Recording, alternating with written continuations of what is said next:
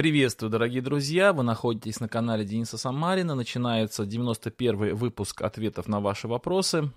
Если вы слушаете в записи, то можете смело перематывать на 9 минут, потому что 9 минут мы будем просто общаться с теми, кто будет присоединяться, пока я буду раскидывать ссылочки в свой телеграм-канал, который легко найти по запросу в телеграме служения Дениса Самарина, или в свой YouTube, ой, прошу прощения, в свой ВКонтакте, тоже запущу ссылочку. Вот. А через 9 минут мы начнем отвечать на ваши вопросы, которые вы сегодня в течение дня скидывали в мой телеграм-канал. А, так, проверка, насколько все идет хорошо. Телеграм-канал. Все идет хорошо. Ну, отлично. Если кто-то уже присоединился, пожалуйста, напишите, насколько хорошо меня слышно, насколько хорошо меня видно. Отправляем ссылочку ВКонтакте угу, и в Телеграм. Так, отправил везде. Ну, теперь ждем подключившихся людей. А, уже достаточно много людей, кто подключился. Значит, у нас здесь есть и Сергей, приветствую, Оксана, Ниагара Фолз, Дмитрий, Украина, Каменская, Дмитрий, Павло с Украины, Нидерланды, Геймс uh, Дюд, uh, Дмитрий, слышно хорошо, видно, всем Всем приветствую, всех, кто набережной Челны, Белая Калитва, Германия, Райне, Тирасполь, Саша из Украины. Ну что, друзья, всех, ватра... всех вас рад видеть. А, Свет с Востока задаю сразу вопрос. Какое таинство вы понимаете под вечерей? Ну, давайте так, наверное, это вопрос слишком большой. Вы его не задали в, в комментариях. Сейчас мне как-то отвечать на него слишком будет сложно. Но в любом случае, под таинством мы понимаем то, что человек э, вот смотрите, если очень коротко, то таинство это не простой обряд. Это не просто некий символ, который вот, ну, просто мы сделали и все. Это то, что э, действительно производит некое действие в духовном мире. Вот. А более подробно, конечно, надо более подробно отвечать. Но это не так вот, не в предисловиях к выпуску. Так, Беларусь, Пинск, Красноуфимск, любви, счастья, здоровья всем вам. Спасибо, Андрей. Америка, штат Массачусетс, церковь из Вавилона. Хм, из Вавилона. Откуда это интересно? Э, так. Как вы себя чувствуете? Да что-то не очень. Я на самом деле, ну, я вообще выздоровел полностью, но просто сегодня был целый-целый день дороги. Почему-то решил, что я приеду такой свеженький и выспавшийся, и все хорошо у меня будет, хотя был целый день дороги. Но я приехал и что-то совсем расклеился, устал очень сильно, но решил все-таки не отменять вопросы-ответы, а решил их провести. Поэтому вдруг, если у меня будет заплетаться язык или я буду говорить что-то не в попад, вы э, вовремя меня сигнализируйте в э, комментариях. Ставрополь Наталья, Абхазия Тамара, всех вас приветствуйте, приветствую, раз вас видеть. Гагаузия, Данил, перед приветствие. На Называевск, город такой, Павел пишет, спасибо. Семья Монш из Германии, перед приветствие. Литва, Вильнюс, Сумма, Украины. Пусть вам Бог даст сил. Спасибо. Как вы думаете, почему у протестантов нет такого замечательного явления, как протестантская рабочая этика? дело свое дело профессионально во имя Иисуса и получает деньги. Ну, во-первых, потому что это, этой этики там столетия, вот, они развивалась в Европе столетиями, вот, а в, в, в России просто столько времени прошло. Грегори Фэмили, давно вас не было. Всем привет, дорогой чат, и вам, Денис, спасибо. Спасибо за хороший звук, классный микрофон. Да, это мне подарили мои друзья. Вот, им большое спасибо за такой микрофон. Липецк, Приветствую. Ну что, друзья, у нас время еще 4 минуты до начала. Будем пить боржоми вместе. Брест. Елена Ирбит. Ирбит, это вообще где? Ага. Анкум, Германия. Вопросы сегодня тематические и любые, как интересуют. Все вопросы, которые вы сегодня задавали мне в телеграм-канале, в комментариях к моему Э, сообщению, которое я оставлял.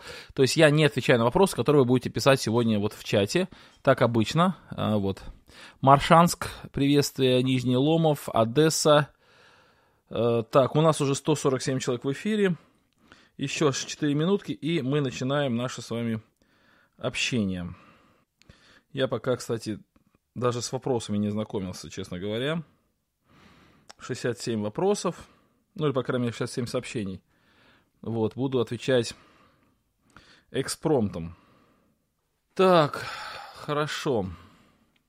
Октябрьское приветствие, Дмитрий. Харьковская область, мир вам. Канада, рад вас. А, я думал, это город такой рад вас. А, рад вас слышать. Рад вас слышать. Ростов-на-Дону, приветствие. Кузбасс от Юрия. Любучаны. А, мне врач сказал, что боржоми очень полезно. Вы знаете, вообще я, в принципе, боржоми люблю очень давно. Прям очень много-много-много лет, еще когда даже не было их в России, всегда пытался когда раздобыть через друзей из Грузии.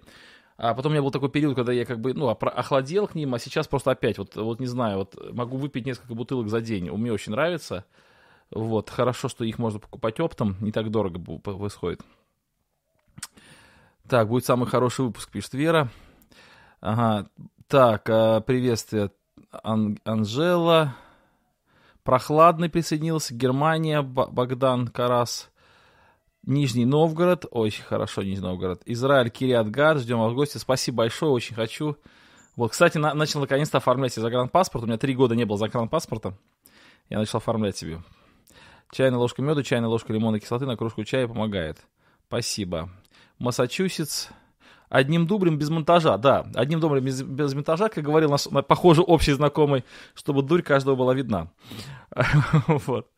У вас тоже дорогие боржоми. Ну, как бы у нас, если брать вот на оптовых складах, то примерно 90 рублей бутылка стеклянная. Вот стеклянная бутылка, она стоит 90 рублей, вот такая. Ну, как бы нормально вроде. Хотя, конечно, если брать там в обычных магазинах, они будут дороже значительно стоят. Так, у нас осталось две минутки, даже полторы минутки до начала. Так, так, так, да, да, минутка осталась до начала. Спасибо большое за то, что ждете в гости. Машина у меня на ремонте, но братья позвонили, Андрей Степанович Антонюк, он там взялся заремонтировать ее, сказал, что как бы вроде внутри двигателя все в порядке, он просто слетел, вот там, когда меняли ремень ГРМ, то а, вот а, болты, которые крепят его к подушке, а, или как называется эта штука, они были плохо закреплены, они слетели, и сам двигатель как бы слетел с этой подушки, вот там помялся, сами подушки-то помялись, или крепления вот эти, потом кожу какой-то, ну, ремонт такой не сильно дорогой, вот. Не, ну на Лукойле, конечно, стоит 170 рублей бутылка, это очень дорого. На Лукойле все дорого. Видео пишет, что виснет у Гавриила. Скажите, пожалуйста, насколько хорошо видно Калининградская область приветствия. Так, у нас уже 205 человек. Э, подскажите, пожалуйста, по видео, насколько у вас все хорошо. А, ничего не виснет, да? Отлично. Угу, замечательно. Со станицы Тбилисская большой привет. Кстати, вот э, вполне, если машина не сломалась, наверное, в понедельник я был бы в Тбилисской, скорее всего. Так, ну все, хорошо, значит, спасибо, что пишете. 203 человека. Ровно 21.00. Друзья, так, Попов Виталий пишет, прослушал вашу лекцию харизматов, сам близко к этому течению, и хотел бы не согласиться с вами. Мотивация служителя такая же, как у вас, угодить Богу, не меркантилизм или только эмоции. Ну, возможно, да. Возможно, есть разные. Спасибо за дополнение. А, в США когда? Ну, во-первых, очень трудно визу получить сейчас, очень сложно. Во-вторых, я как бы ну, на далекие поездки сейчас уже не способен, потому что очень много дел uh, у нас дома. Я максимум на неделю постараюсь уезжать куда-нибудь, потому что если уезжать за границу, то надо хотя бы месяц. Это прям сложно сейчас. Германии тоже привет передает. Хорошо, друзья, все, давайте мы начнем. А, заварите что-нибудь вкусненькое, как говорится. Мы будем отвечать на ваши вопросы, сколько хватит сил. А, ну, рассчитываю, например, на час, может быть, чуть больше. Но еще раз скажу, что сегодня был целый день в дороге. А, вот, не так просто оказалось вечером. И я не готовился к вопросам, отвечаю как есть. Читаю как есть, отвечаю как есть. Итак, значит, первый вопрос от Сергея. Денис Владимирович, приветствую вас. У меня небольшой вопрос о притче о сеятеле. Матфей 13 глава. Посеянный на каменистых местах означает того, кто слышит слово и тотчас с радостью принимает, но не имеет себе корня. Как вы понимаете фразу «не имеет себе корня»? Что является корнем? Это библейский фундамент, на котором много пунктов. Так сказать, они не имели себе корня, то есть твердых установившихся принципов в своих понятиях. Тогда что это за принципы?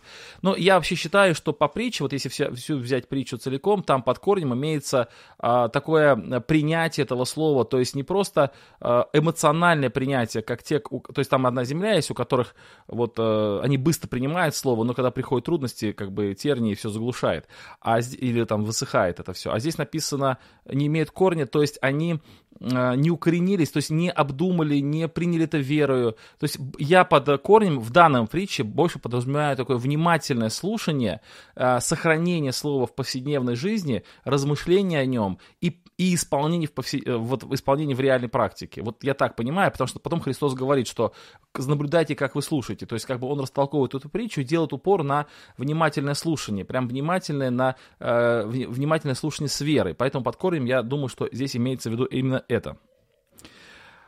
Э, Куаныш спрашивает, Денис Владимирович, приветствую. Как вы считаете, при каких условиях церковь будет развиваться? А, мне когда-то понравился ответ одного человека. Он сказал так, что церковь будет развиваться при трех условиях. Первое условие – это хорошая проповедь. Проповедь, основанная на Священном Писании. Не на эмоциях, чувствах, примерах, а на здравом Священном Писании, истолковывая текст, открывая учение Иисуса Христа.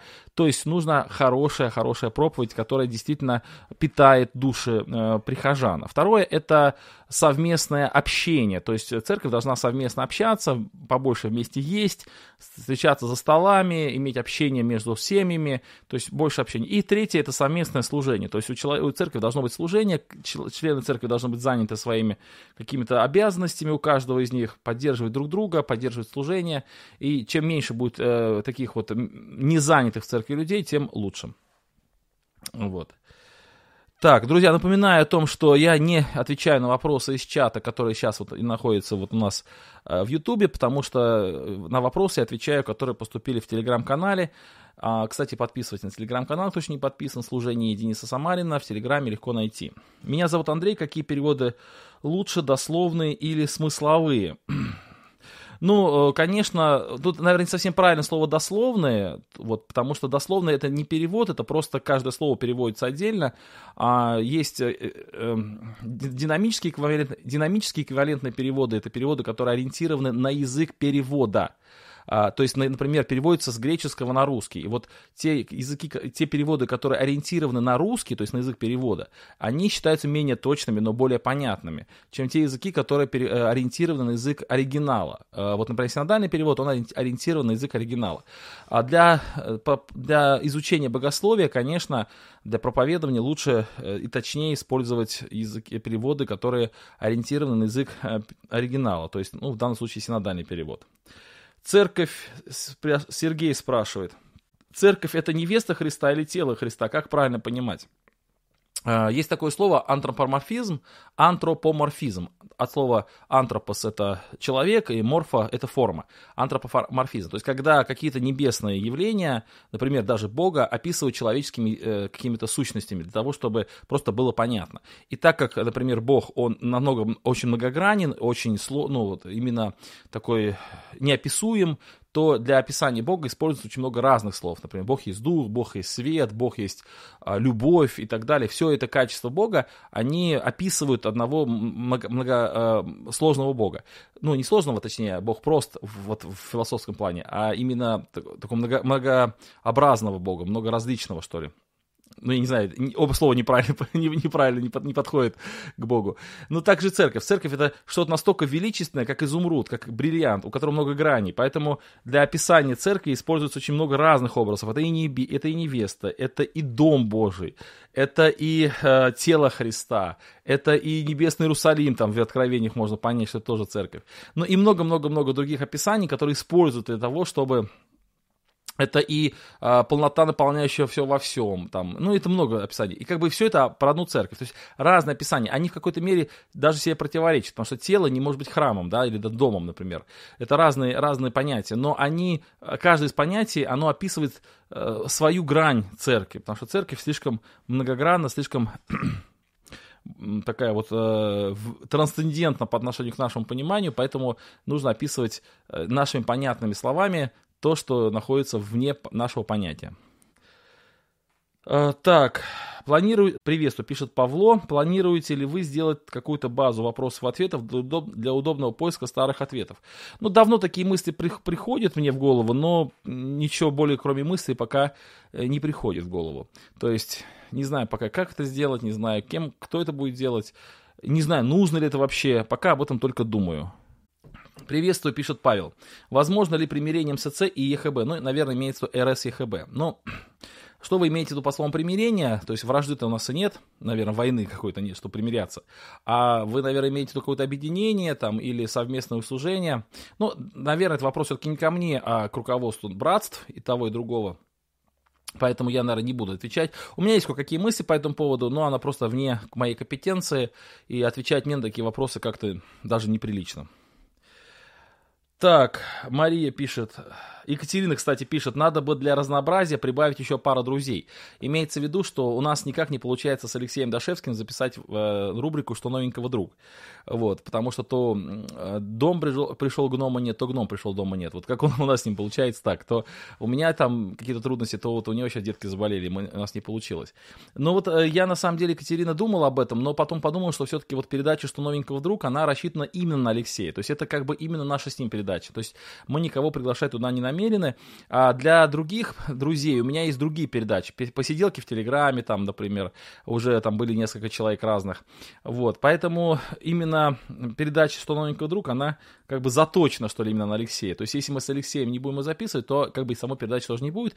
Будет просто другие передачи с другими людьми. Вот так вот я подумал. Мария пишет, приветствую, христианин с одной церкви переезжает по работе на долгое время, год или два в другую, в другой город. Нужно, нужно ли брать временное членство, обязательно ли это? Я считаю, что да, обязательно, потому что член церкви должен быть членом церкви, не формально, а реально. Вот, и он, конечно, должен быть по месту где-то закреплен, потому что за ним нужно душепопечение, он должен быть подотчетен, э, как бы не пугал это слово, он должен принимать участие в нуждах церкви, в служении в церкви, конечно, он должен быть членом церкви. Но если он переезжает на год или два, то вообще возможно сняться с членства церкви, где он был, и стать членом церкви в каком-то новом месте, но можно и сохранить двойное членство, то есть стать и там, и там, и там членом церкви, то такое тоже допустимо. Но я считаю, что обязательно да. Матвей спрашивает. Приветствую вас, брат Денис. В дискуссиях с Антонио вы говорили, что не совсем согласны с пониманием, изложенным братьями в книжке «Вероучения». Можете ли сказать, в чем именно вы не согласны и почему? Ну, тоже момент такой немножко тонкий, и, может быть, не стоит его там на широкую публику, но хотя, с другой стороны, куда шире, чем здесь, да.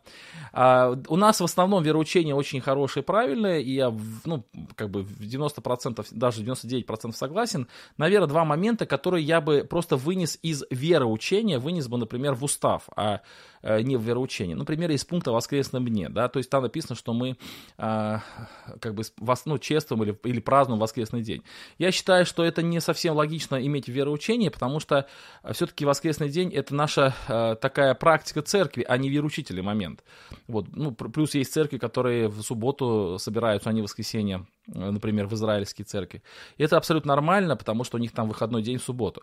Э, вот. Поэтому это больше как бы такая практика, чем вероучение. И вопросы эсхатологии тоже, вопросы, которые описывают эсхатологические события, они тоже больше касаются именно а, ну, каких-то общ... таких вот частных богословских мнений, чем вероучительных моментов, я бы тоже их вынес. Вот так, бы, так и сделал. В остальном я согласен. И когда Антонио меня спросил, является ли вероучение как бы для меня а, э, вот, ну, как бы примером или как бы руководством, то я ж не знал, о каких вопросах он будет идти речь. Поэтому сказал, что не, не, не во всех вопросах.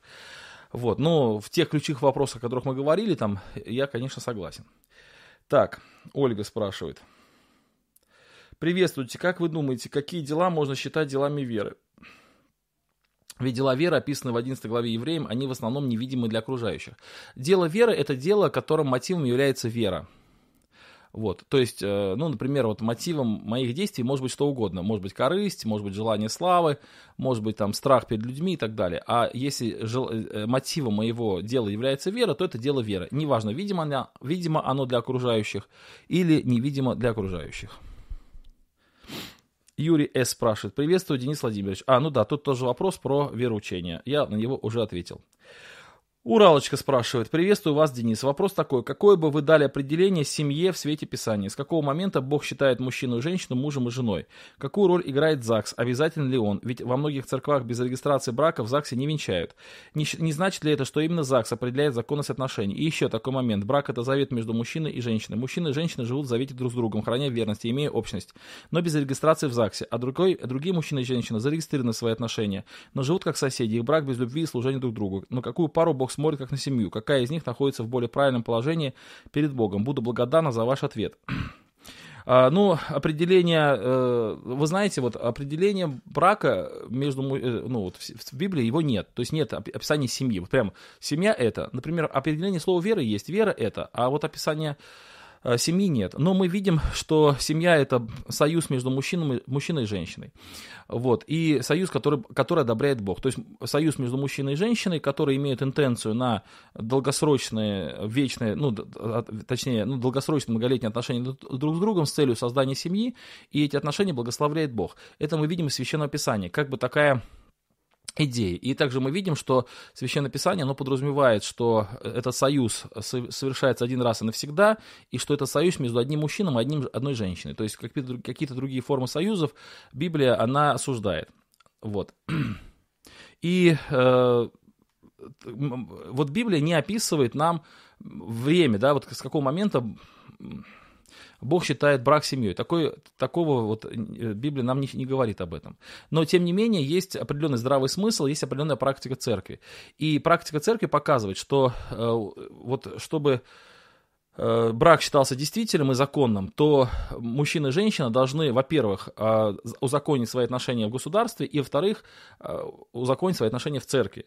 И вообще браком считается, вот в нашем понимании, браком считается союз мужчины и женщины после благословения их в церкви. То есть после того, как священнослужитель возложил на них руки, объявил их, объявил их мужем и женой, они считаются а, мужем и женой после этого момента. И стали двое, одна плоть. Вот этот момент, вот как раз, а, вот как бы с этого момента начинается вот это, вот это явление. Так вот, возникает вопрос, а почему нужно, чтобы был в ЗАГСе обязательно? Вот у меня как-то был случай такой, звонит мне один мужчина, ну, похоже, неверующий, у него родители верующие, по-моему, были, но сам он уже взрослый, там лет 45, и вот он сам неверующий, в церковь не ходит. И он звонит из другого города, не с Ейска, и просит, чтобы я сочетал его с его женщиной. Он говорит, вот я хочу, чтобы вы меня сочетали. Я говорю, а почему вы ко мне обращаетесь? Он говорит, потому что я обращался в православный храм, и православ... в православном храме меня отказались сочетать. Я говорю, ну, а почему вас, почему вас отказались сочетать в православном храме? Он говорит, потому что мы не расписаны в ЗАГСе. Я говорю, а почему не расписаны в ЗАГСе? Он говорит, потому что я не знаю, насколько я вообще готов с этой женщиной долго жить. А может, я с ней разведусь через год. То есть он не хочет расписываться в ЗАГСе, потому что он не уверен в своих отношениях. И он хочет сочетаться. Вот это странный момент, да, и, конечно, я тоже отказался. Но отказался я не только по этой причине, но по, по массу другим причинам. Но вот одна из причин, которую я ему предложил, это то, что, ну, как я могу сочетывать людей, которые сами не хотят, э, не уверены в своих отношениях. Так вот, регистрация в ЗАГСе, она подразумевает, что человек все-таки очень серьезно подходит к вопросу. То есть это и юридические э, права наследования, наследования ну, имущества, это и ответственность, но это много что. И поэтому э, оформление в ЗАГСе, оно подразумевает ответственность. И поэтому мы считаем это важным и правильным, чтобы человек зарегистрировал отношения в ЗАГСе. Потому что если он не хочет, на это должны быть определенные причины. И, скорее всего, эти причины вызывают какие-то переживания и подозрения. Вот. Бывают случаи, как исключение, бывают такие случаи, когда человек, не, ну, люди не могут зарегистрировать свои отношения в ЗАГСе. Ну, по каким-то причинам. Например, вот, допустим, очень серьезные проблемы с документами. Или, например, там, э, вот, подали ну, например, на регистрацию в ЗАГСе, там паспорт потеряла сестра, например, и там еще что-нибудь, а потом надо, надо уже сочитывать. В таких случаях тоже сочитывают в церкви, и брак считается действительным, а регистрация в ЗАГСе совершается позже. Но это в случае каких-то исключительных моментов, то есть когда вдруг по каким-то причинам, ну, невозможно по-другому. Но правильно делать вот так. То есть, да, бывает, понятно, что ЗАГС не определяет э, законность брака в глазах Бога, не определяет. Но если люди не хотят э, в ЗАГС идти, это значит, есть какая-то этому причина. С этой причиной надо разобраться.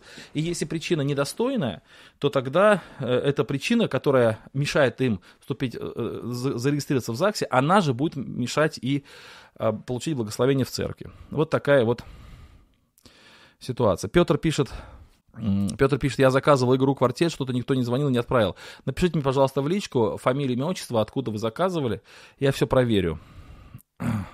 Тут по, может ли брак, может ли брат жениться, имея долги. Вот знаете, когда вот э, перед браком есть такое понятие, как сотовство. То есть, когда две семьи вместе встречаются и знакомятся друг с другом, родители. И э, жених с невестой тоже как бы, они вот, ну, такое семейное общение. Это очень хорошая практика, и чаще всего на таких общениях присутствует служитель. Вот когда меня приглашают вот на такие общения, на, на сватовство именно, то я всегда задаю три вопроса. Три вопроса задаю и жениху, и невесте, и родителям. Ну, какие вопросы я задаю? Ну, родителям я задаю один вопрос ну, точнее, как, вот эти три вопроса я задаю, но они всем задаются. Вот первый вопрос. Можете ли вы засвидетельствовать, что этот брак добровольный? То есть можете ли вы засвидетельствовать, что э, никто не принуждает никого вступать в брак? То есть и родители об этом должны сказать, что да, мы э, одобря... одобря... А, да, еще я прошу прощения, немножко сумбурно сегодня разговариваю, я уже говорил то, что после дороги просто немножко плохо себя чувствую, и, и мысли путаются. Ну, в общем, родители я спрашиваю, можете ли вы засвидетельствовать, и та, и другая сторона, что вы одобряете этот брак? Что да, вы одобряете, считаете его благословением. Потом я спрашиваю жениха и невесту, каждого в отдельности, ну вот при всех, э, свидетельствуете ли вы, что этот брак добровольный, то есть никто никому никого не принуждает. Второй вопрос, еще один вопрос я спрашивал, свидетельствуете ли вы, что нет никого, кто был бы огорчен вашим браком, что, например, брат э, там с пятью сестрами общался, там пяти, пяти сестрам обещал, вот теперь это сделать предложение, а там пять плакать будут, потому что он им обещал и обманул. Или то же самое сестра. То есть можете ли вы засвидетельствовать, что вот таких людей нет?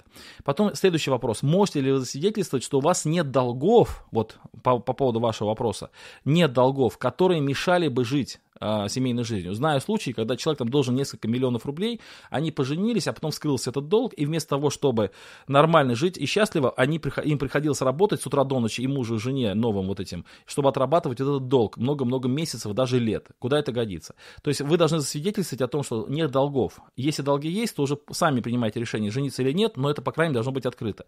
И еще один вопрос я задаю. Можете ли вы засвидетельствовать, что нет болезни, мешающей семейной жизни?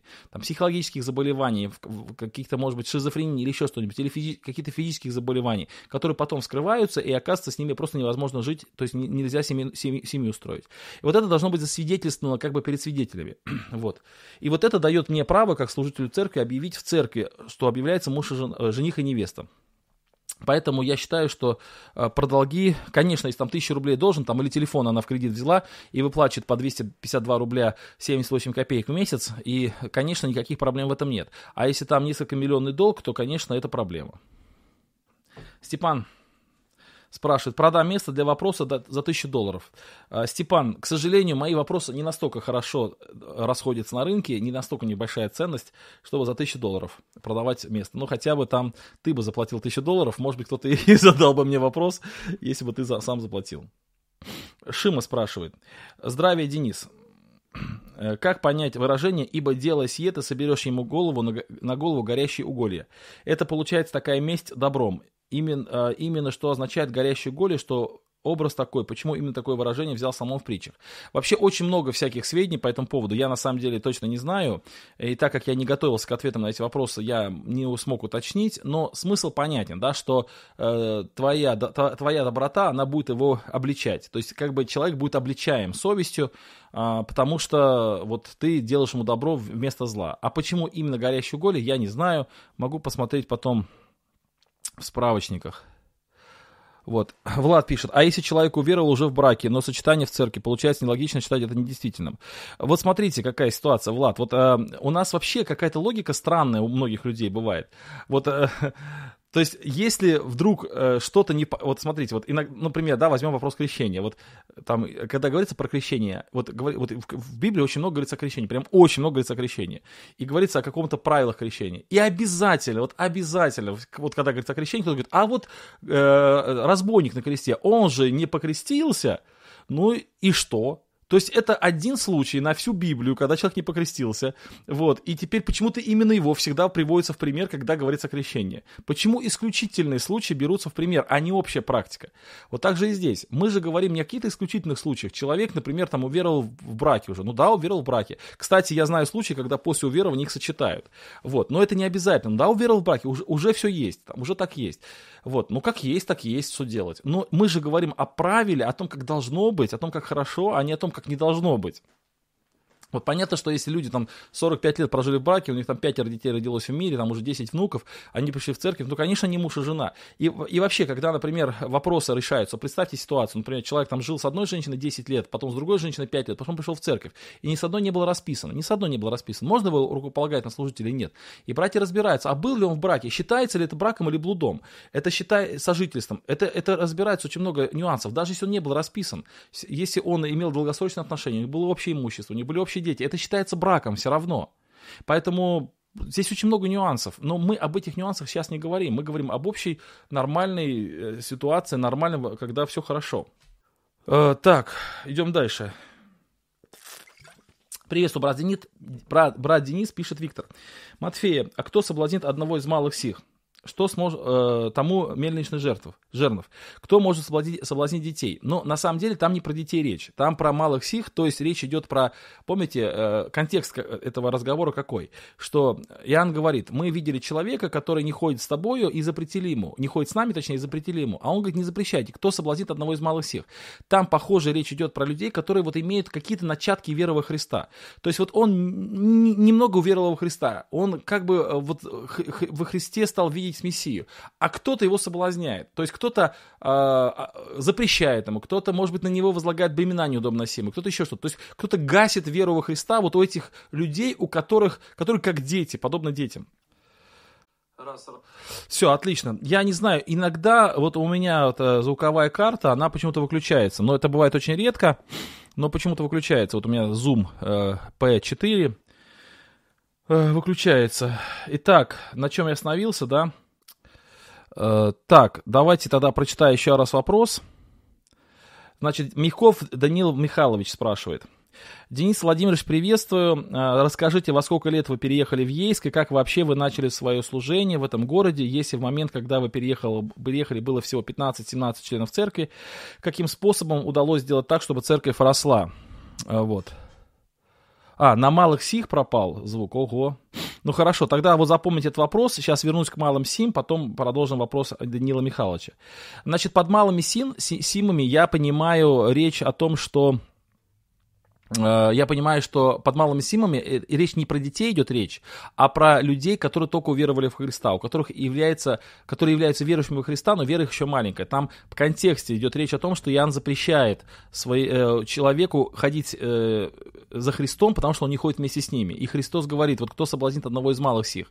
То есть, э, как бы под малыми симами подразумеваются люди, мало верующие во Христа. Кто-то им запрещает, кто-то на них возлагает бремена неудобносимые, кто-то еще как-то их отворачивает от, от веры во Христа отвращает. И вот таких, таким людям Бог очень строго смотрит. То есть речь не про детей, как я понимаю, э, вот в то время, э, в, в том тексте. Теперь вопрос по мой, про мой переезд в город Ейск. Я переехал в город Ейск в 29 лет. Мне вот в этом, когда я переехал, через полгода исполнилось 30. То есть это было 16 лет назад. Вот. Я, кстати, об этом молился. Я молился каждый год, каждый день, прошу прощения, уже несколько лет до переезда, чтобы Господь именно до 30 лет мне указал место, где я буду жить и трудиться.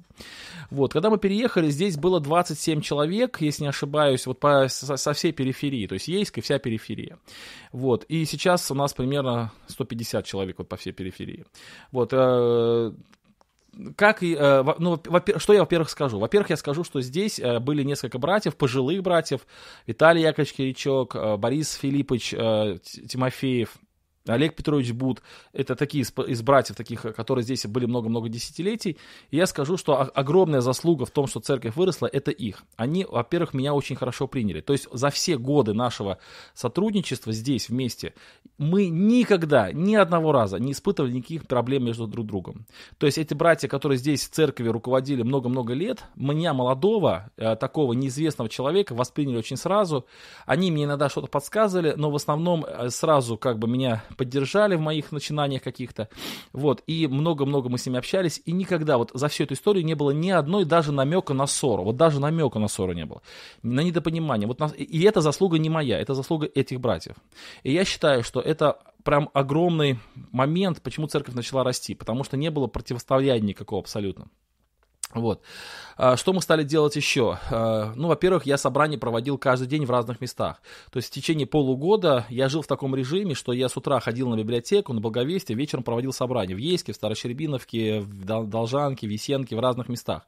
То есть абсолютно каждый день, вот прям абсолютно каждый день. И посещал по, верующих очень много, по домам посещал. Потом Алексей Некрасов вернулся, он был в Можге на Благовестии, как, как, как миссионер был послан туда, вернулся. Тоже стал хорошо очень помогать, а, молодой брат, и сейчас он много трудится, у него большая многодетная семья. Вот, потом Аркадий Шушуйкин, есть такой брат, я попросил его приехать ко мне помочь в Благовестии, а он пере, пере, решил переехать полностью. Ну и потихонечку-потихонечку мы начали работать. Кстати, здесь спрашивают о работе. Я работал по ночам. То есть это был очень-очень тяжелый период времени. Меня никто не поддерживал. Официально, ну, денег ниоткуда не приходило. Церковь была крошечная. Денег особо не было. Конечно, верующие сильно помогали продуктами, там помогали, поддерживали, но финансов нет. Я платил за квартиру, за гараж платил. С утра э, до вечера ездил по служениям, а где-то с 10 вечера до 3 часов я, на, я работал. Я работал программистом и писал статьи технические. Это был очень тяжелый период такой, но он был очень радостный. И такой период примерно полгода длился, потом стало проще, потому, потому что переехал вот Алексей, переехал Аркадий, стало проще. Потом еще брат Алексей переехал. Вот. Ну, на какие аспекты мы особо обращали внимание. Первый аспект это отношения внутри церкви. То есть мы прям очень строго боролись э, со всякими сплетнями, с какими-то ну, какими-то недобрыми отношениями. Но это тоже тогда был пресвитером Юрий Вениаминович Свериченко Стимашевская. Это его заслуга в основном. Он очень много в этом вопросе сделал. Он приезжал с Стимашевска. Э, но мы все равно тоже за это боролись. Потом мы боролись за, за, за правильное слово. То есть чтобы мы сразу, прям с первого раза начали работать с проповедниками.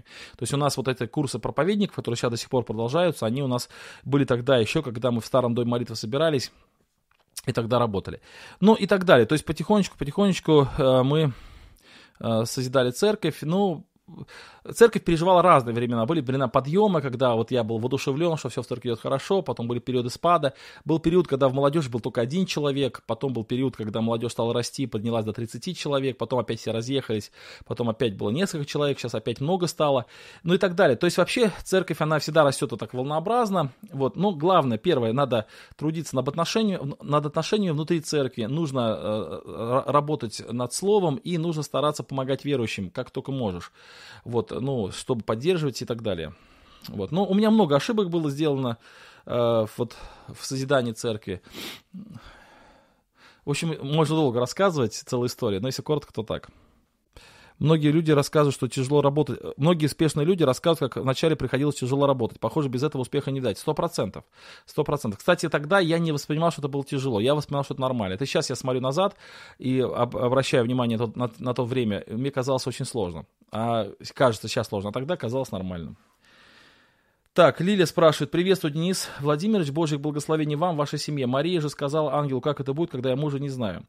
Почему Мария так ответила, если она была обручена с Иосифом? Или она понимала, что рождение Спасителя только непорочным путем? Я думаю, что просто время их брака должно было быть значительно, значительно, значительно позже. То есть она была обручена с ним, но э, момент официального бракосочетания должен был быть прям значительно позже. А ангел ей говорит, что уже прямо сейчас это случится. То есть поэтому она не совсем поняла как. Кстати, православные они трактуют этот текст так, что она, а, это свидетельство того, что она и не планировала за него замуж выходить, что она была с ним обручена, но замуж не планировала за него выходить. Они это трактуют в эту пользу. Но а, некоторые другие аргументы, они э, нас как бы все-таки склоняют к мысли, что здесь речь идет о другом. То есть я так понимаю так, что сам момент брака еще не планировался у них. Даниил спрашивает.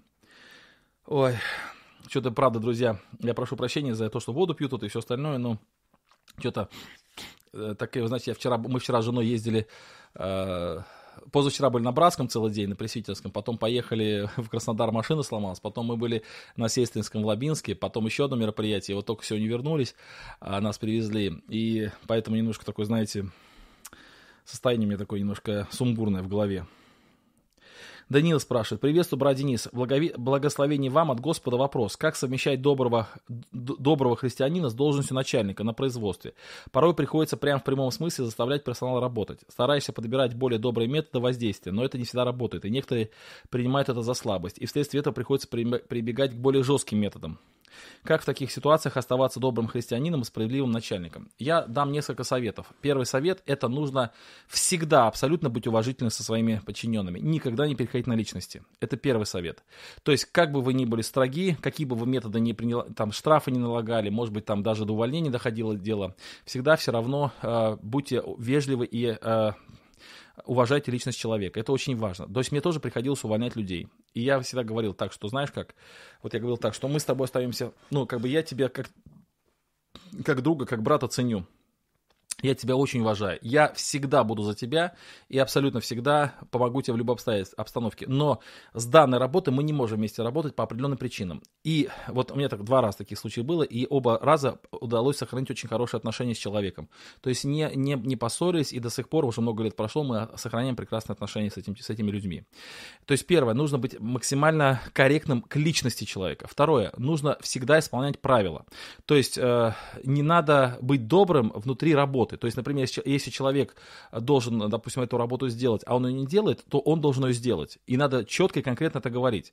То есть не надо говорить, ну ладно, хорошо, ты не делай. Это расслабляет людей, и это ничего общего с добротой не имеет. То есть внутри работы нужно четко, конкретно требовать от людей.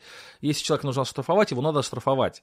Но если можно не оштрафовать, если правила работы это позволяет, может этого не делать. Но надо строго соблюдать регламент работы. И в этом случае люди будут понимать, что есть работа, есть личность. И это третье. Нужно четко разделять личность и работу. Вне рабочее время нужно быть вообще другом с человеком, можно общаться и так далее. Вот у нас в церкви, маленький пример приведу, у нас э, в церкви многие-многие там, ну, дети, там, подростки называют меня на «ты». Абсолютно то легко могут, э, старшее поколение на «вы» называют, и Денис Владимирович а дети и подростки на «ты» называют. И они могут и пошутить со мной, и там поиграть во что-нибудь, и все. И, но они точно знают, как только начинается собрание, все, всякие «ты» вы прекращаются, и на собрании попробуй только они э, сказать, э, плохо себя вести на собрании, получат еще как. То есть и строго будет, и все остальное. То есть вот во время собрания все строго. И они четко понимают, что Денис есть на собрании, есть вне собрания. Вне собрания это простой парень, с которым можно пообщаться, а внутри собрания это строгий пресвитер, который жестко следит за дисциплиной. Вот то же самое на работе. Нужно, есть работе, есть начальник, есть человек. И вот когда мы умеем это соблюдать, и вот эти вещи надо проговаривать, надо работникам прямо объяснять это, что есть личные отношения, есть рабочие отношения, они разные. Да, это сложно, на самом деле это сложно, но если мы будем добрыми к людям и строгими э, э, к работникам, хотя это один и тот же человек, то все будет хорошо. То есть к этому человеку, как к человеку мы добры, как к работнику мы строги, тогда все хорошо. Татьяна спрашивает. Приветствую, Денис Владимирович. Нам предстоит дорога домой скоро два года, как мы в Европе. Так получилось, у нас украинские паспорта, въезд только через центральный аэропорт РФ. В анкете нужно ответить вопрос, поддержки ли СВО, плюс полный контроль гаджетов и многие другие вопросы. Как правильно формулировать нашу позицию в отношении СВО? Как объяснить, что братство международное? Вроде очень простые вопросы, но от формулировки зависит, пропустит нас домой или нет. Ну, кстати, я вот прям не уверен, что такой вопрос там будет про СВО, прям не уверен. Но если он есть, я думаю, что вы должны отвечать так, как считаете правильным, по совести, по своей. Э, вот. Но смотрите, вообще вопрос сложный, я как бы с ним не сталкивался. Вот вопрос поддержки, не поддержки, он же бывает еще такой. Вот, вот поддержка, это, например, это финансовая поддержка, или вы, может быть, там ходили воевать, или еще что-то. В чем поддержка-то выражается? То есть понятно, что человек может... Одобрение, неодобрение и поддержка, и не поддержка – это разные вещи, да? Человек может, быть, может, например, не поддерживать и не одобрять, например. Или, э, ну, то есть вы можете написать, я не одобряю, например, допустим, и там, или еще что-нибудь. Ну, для меня трудный вопрос, но я думаю, что в любом случае лукавить как-то не надо. Вот надо говорить так, как есть. Вот, Бог, Бог все усмотрит. Но я, кстати, не думаю, что там такой вопрос вообще есть в принципе. Хотя, может, я ошибаюсь, конечно. Анна спрашивает, приветствую вас, Денис Владимирович, сердечно. То есть я знаю многих людей, которые возвратились, и никаких проблем у них не было. То есть их даже никто ничего не спрашивал, просто вернулись и вернулись, и все. То есть а, никто даже не спрашивал. Хотя я еще раз говорю, я не эксперт, я не знаю. Приветствую вас, Денис Владимирович, сердечно благодарность за то, что вы ведете эту рубрику, спрашивает Анна пишет Анна, если в начальском собрании, и не только, один из членов, членов церкви резко и бесчинно и в группой форме выражается в адрес пресвитеров и деканов, служители очень тактично и смирение пытаются отвечать, но этот человек все равно вносит смуту. Я, как член церкви, могу встать на защиту служителей и попросить остановиться и прекратить, и прекратить оскорблять служителей. И если, это, и если это нужно сделать, как лучше наедине или при всех. Вообще, друзья, вы знаете, иногда мы привыкаем к, к наглости, иногда мы привыкаем к какой-то грубости, и это неправильно. То есть иногда люди, есть такие верующие, которые под э, эгидой простоты, под какой-то, знаете, э, личиной такой праведности, они начинают говорить э, во время собрания, во время членских собраний какие-то прям реально грубые, хамские вещи, и никто их не останавливает. И э, я, например, считаю, что служитель бы легко мог остановить. Даже, даже если в его адрес такие вещи говорятся, ничего страшного здесь нет, просто сказать, дорогой друг, там, сядь на место и больше ты не можешь разговаривать. То есть мы не должны э, допускать хамство во время членских собраний, это ни в коем случае. Но, но иногда служителю это делать неудобно, особенно если в его адрес это говорится. Поэтому абсолютно нормально, если его остановят другие члены церкви. Конечно, лучше это сделать наедине. Например, какой-то случай произошел, вы подошли, поговорили с человеком, и он все понял, изменился, покаялся, все, и, все. Да, я не сообразил, извините, я больше так не буду. А если это происходит там несколько раз, и он постоянно так делает, то, конечно, надо сделать на членском собрании. Вот. И, э, в принципе, ну, иначе, иначе мы привыкаем к такому образу жизни, образу, э, как бы сказать, выражения мысли, это совершенно неправильно, это не по-христиански, так, так, так быть не должно. Вот. Ну да, если брат не останавливается, когда опять братьев говорят, спрашивают, такого человека надо лишить слова. То есть, вот знаете как, вот у служителей, у некоторых, у них есть такая проблема, они там, где должны быть мягкими, строгие, а там, где должны быть строгие, мягкие. Вот если человек так себя ведет на членском собрании, вот прям вот так себя ведет, вызывающе, открыто, даже если он прав, вот знаете, бывает человек прав, то есть он говорит вещи правильно, но говорит их неправильно, причем его не вынуждают, то есть бывает по-другому, бывает, например, служитель церкви как бы вынуждает членов церкви так себя вести, то есть он как бы сам по себе грубый, и вот э, как бы люди, член церкви заводится, и он ее тоже начинает. Но бывает нет, бывает идет членское собрание, мирно, хорошо, и вот такой нашелся, который такой правдолюб. В этом случае можно просто решить его слово, то есть проголосовать, братья и сестры, давайте поставим на голосование решить этого человека слово. И проголосовал церковь, и лишил его слова, и сказать еще пару раз такое замечание, мы вообще замечание поставим. То есть вот такие случаи нужно очень жестко пресекать делать, потому что иначе это просто развращает людей.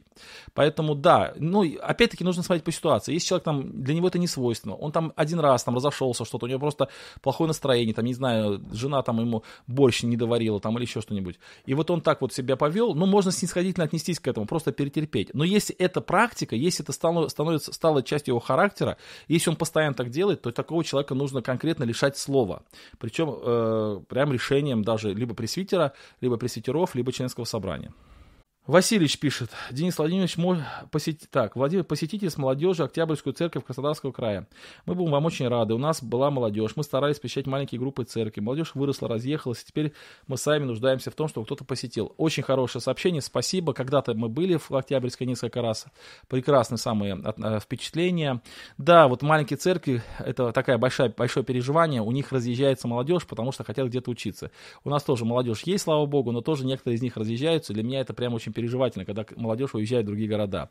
В нашем городе нет высших учебных заведений, это переживательно. Ну хорошо, спасибо, что вы написали, мы обязательно а, обязательно напишем. Вот кто пишет, что нет звука, это значит, вы просто смотрите, вот, э, задержкой. У, нас, у меня был момент такой, когда звук пропадал. Екатерина спрашивает, добрый день, допускаете ли вы мысль о том, что могут спасаться люди в других конфессиях, в которых нет Христа как Спасителя, просто осознав, что над всем есть выше разум и поклоняться Ему, например, буддисты? Вот смотрите как, когда мы говорим о спасении какого-то конкретного человека, здесь вообще надо полагать руку на, на уста, потому что мы ничего не знаем.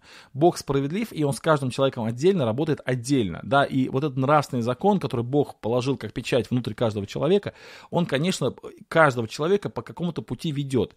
И обязательно э, Бог справедливо судит человека по его отношению вот к этим откровениям, которые человек уже имеет внутри себя. Это по посланию к римлянам, об этом мы можем судить. Но это речь идет о каждом конкретном человеке в отдельности. А если говорить речь о пути, вот, например, о пути, там, буддизм там, и так далее, вот мы говорим о пути. Вот путь, к хри... путь во спасение – это только христианство. Других путей, путей во спасение нет. Могут ли быть какие-то отдельные спасенные вне пути христианства? Думаю, что могут. Они тоже спасаются через Христа. Но механизм спасения для нас непонятен. Он не описан описано в Библии. Поэтому э, спасение определенного каждого конкретного человека, здесь я ничего не могу сказать, это Божьей власти. А путь спасения – это христианство. Роман пишет, приветствую, Денис. Может, может ли быть диаконом брат, у которого умерла жена, и он женился в вдове? А, вообще, тут несколько вопросов по рукоположению, будет там дальше еще. Я отвечу, я отвечу так, что а, вопросы рукоположения решают рукополагающие братья. То есть у них есть в этом вопросе огромный опыт, и они знают, как правильно ситу, ситуацию вести. То есть, еще раз, чтобы было понятно, э, на рукоположение церкви, э, на рукоположение выдвигает церковь. То есть рукоположить человека или не рукоположить, это решает церковь, поместное собрание, не рукополагающие братья, чтобы мне сразу поняли. То есть это решение церкви. Законно избранный служитель – это служитель, выбранный именно по местной церкви. Но вот эти нюансы, можно ли рукоположить там, там, человек, который был женат, умерла жена и так далее, это решают уже рукополагающие братья. Они знают вот эти канонические нормы все, поэтому лучше к ним. Но вот в основном, да, если человек был женат, у него умерла жена, он женился второй раз, то, конечно, рукоположить можно. Даник спрашивает. Приветствую, Денис Владимирович. Слышал, что в книге Псалтирь вместо врагов Давида некоторые, читая, имеют в виду грех. Правильно ли будет так мыслить и толковать?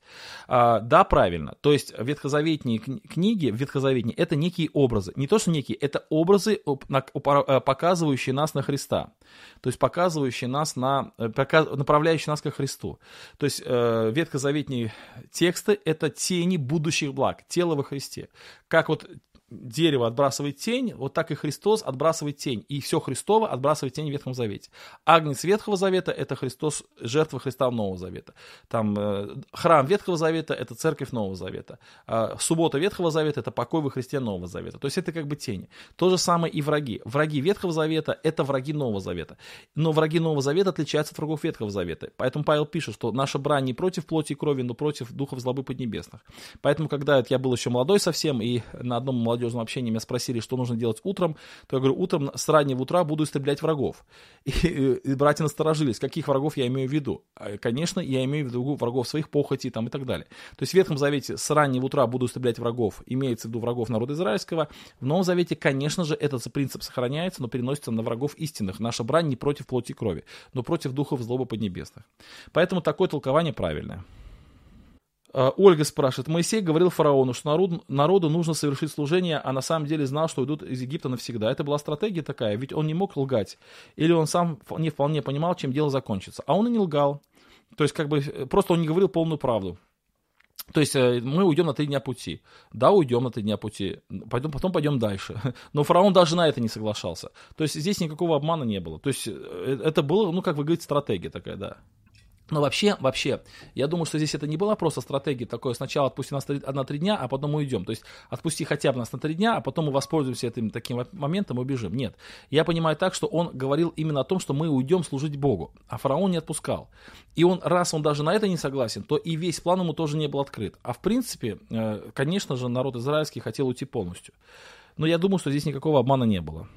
Павел пишет. Приветствую, Денис Владимирович. Вопрос такой. Говорят, что мы, говорят, что о чем мы говорим, то и случается с нами. Как, например, в случае с Иовом. Чего я боялся, то и случилось со мной. Как, к примеру, люди могут, могут говорить. У меня онкология, может, если что-то кольнуло или что-то подобное, и это может происходить. Но когда человек говорит о новой машине или деньгах, то почему-то не работает. То есть замечено, что работает это в негативном плане. Стоит ли относиться, на ваш взгляд, к этому как к закономерности или как к случайности? Или вообще просто как к тому, что Господь посылает и случается? Это вообще, э, здесь два момента. Первый момент, э, то, что это вообще абсолютно неверное толкование, ну, неверная интерпретация. То есть есть такое даже учение о... Э, э как,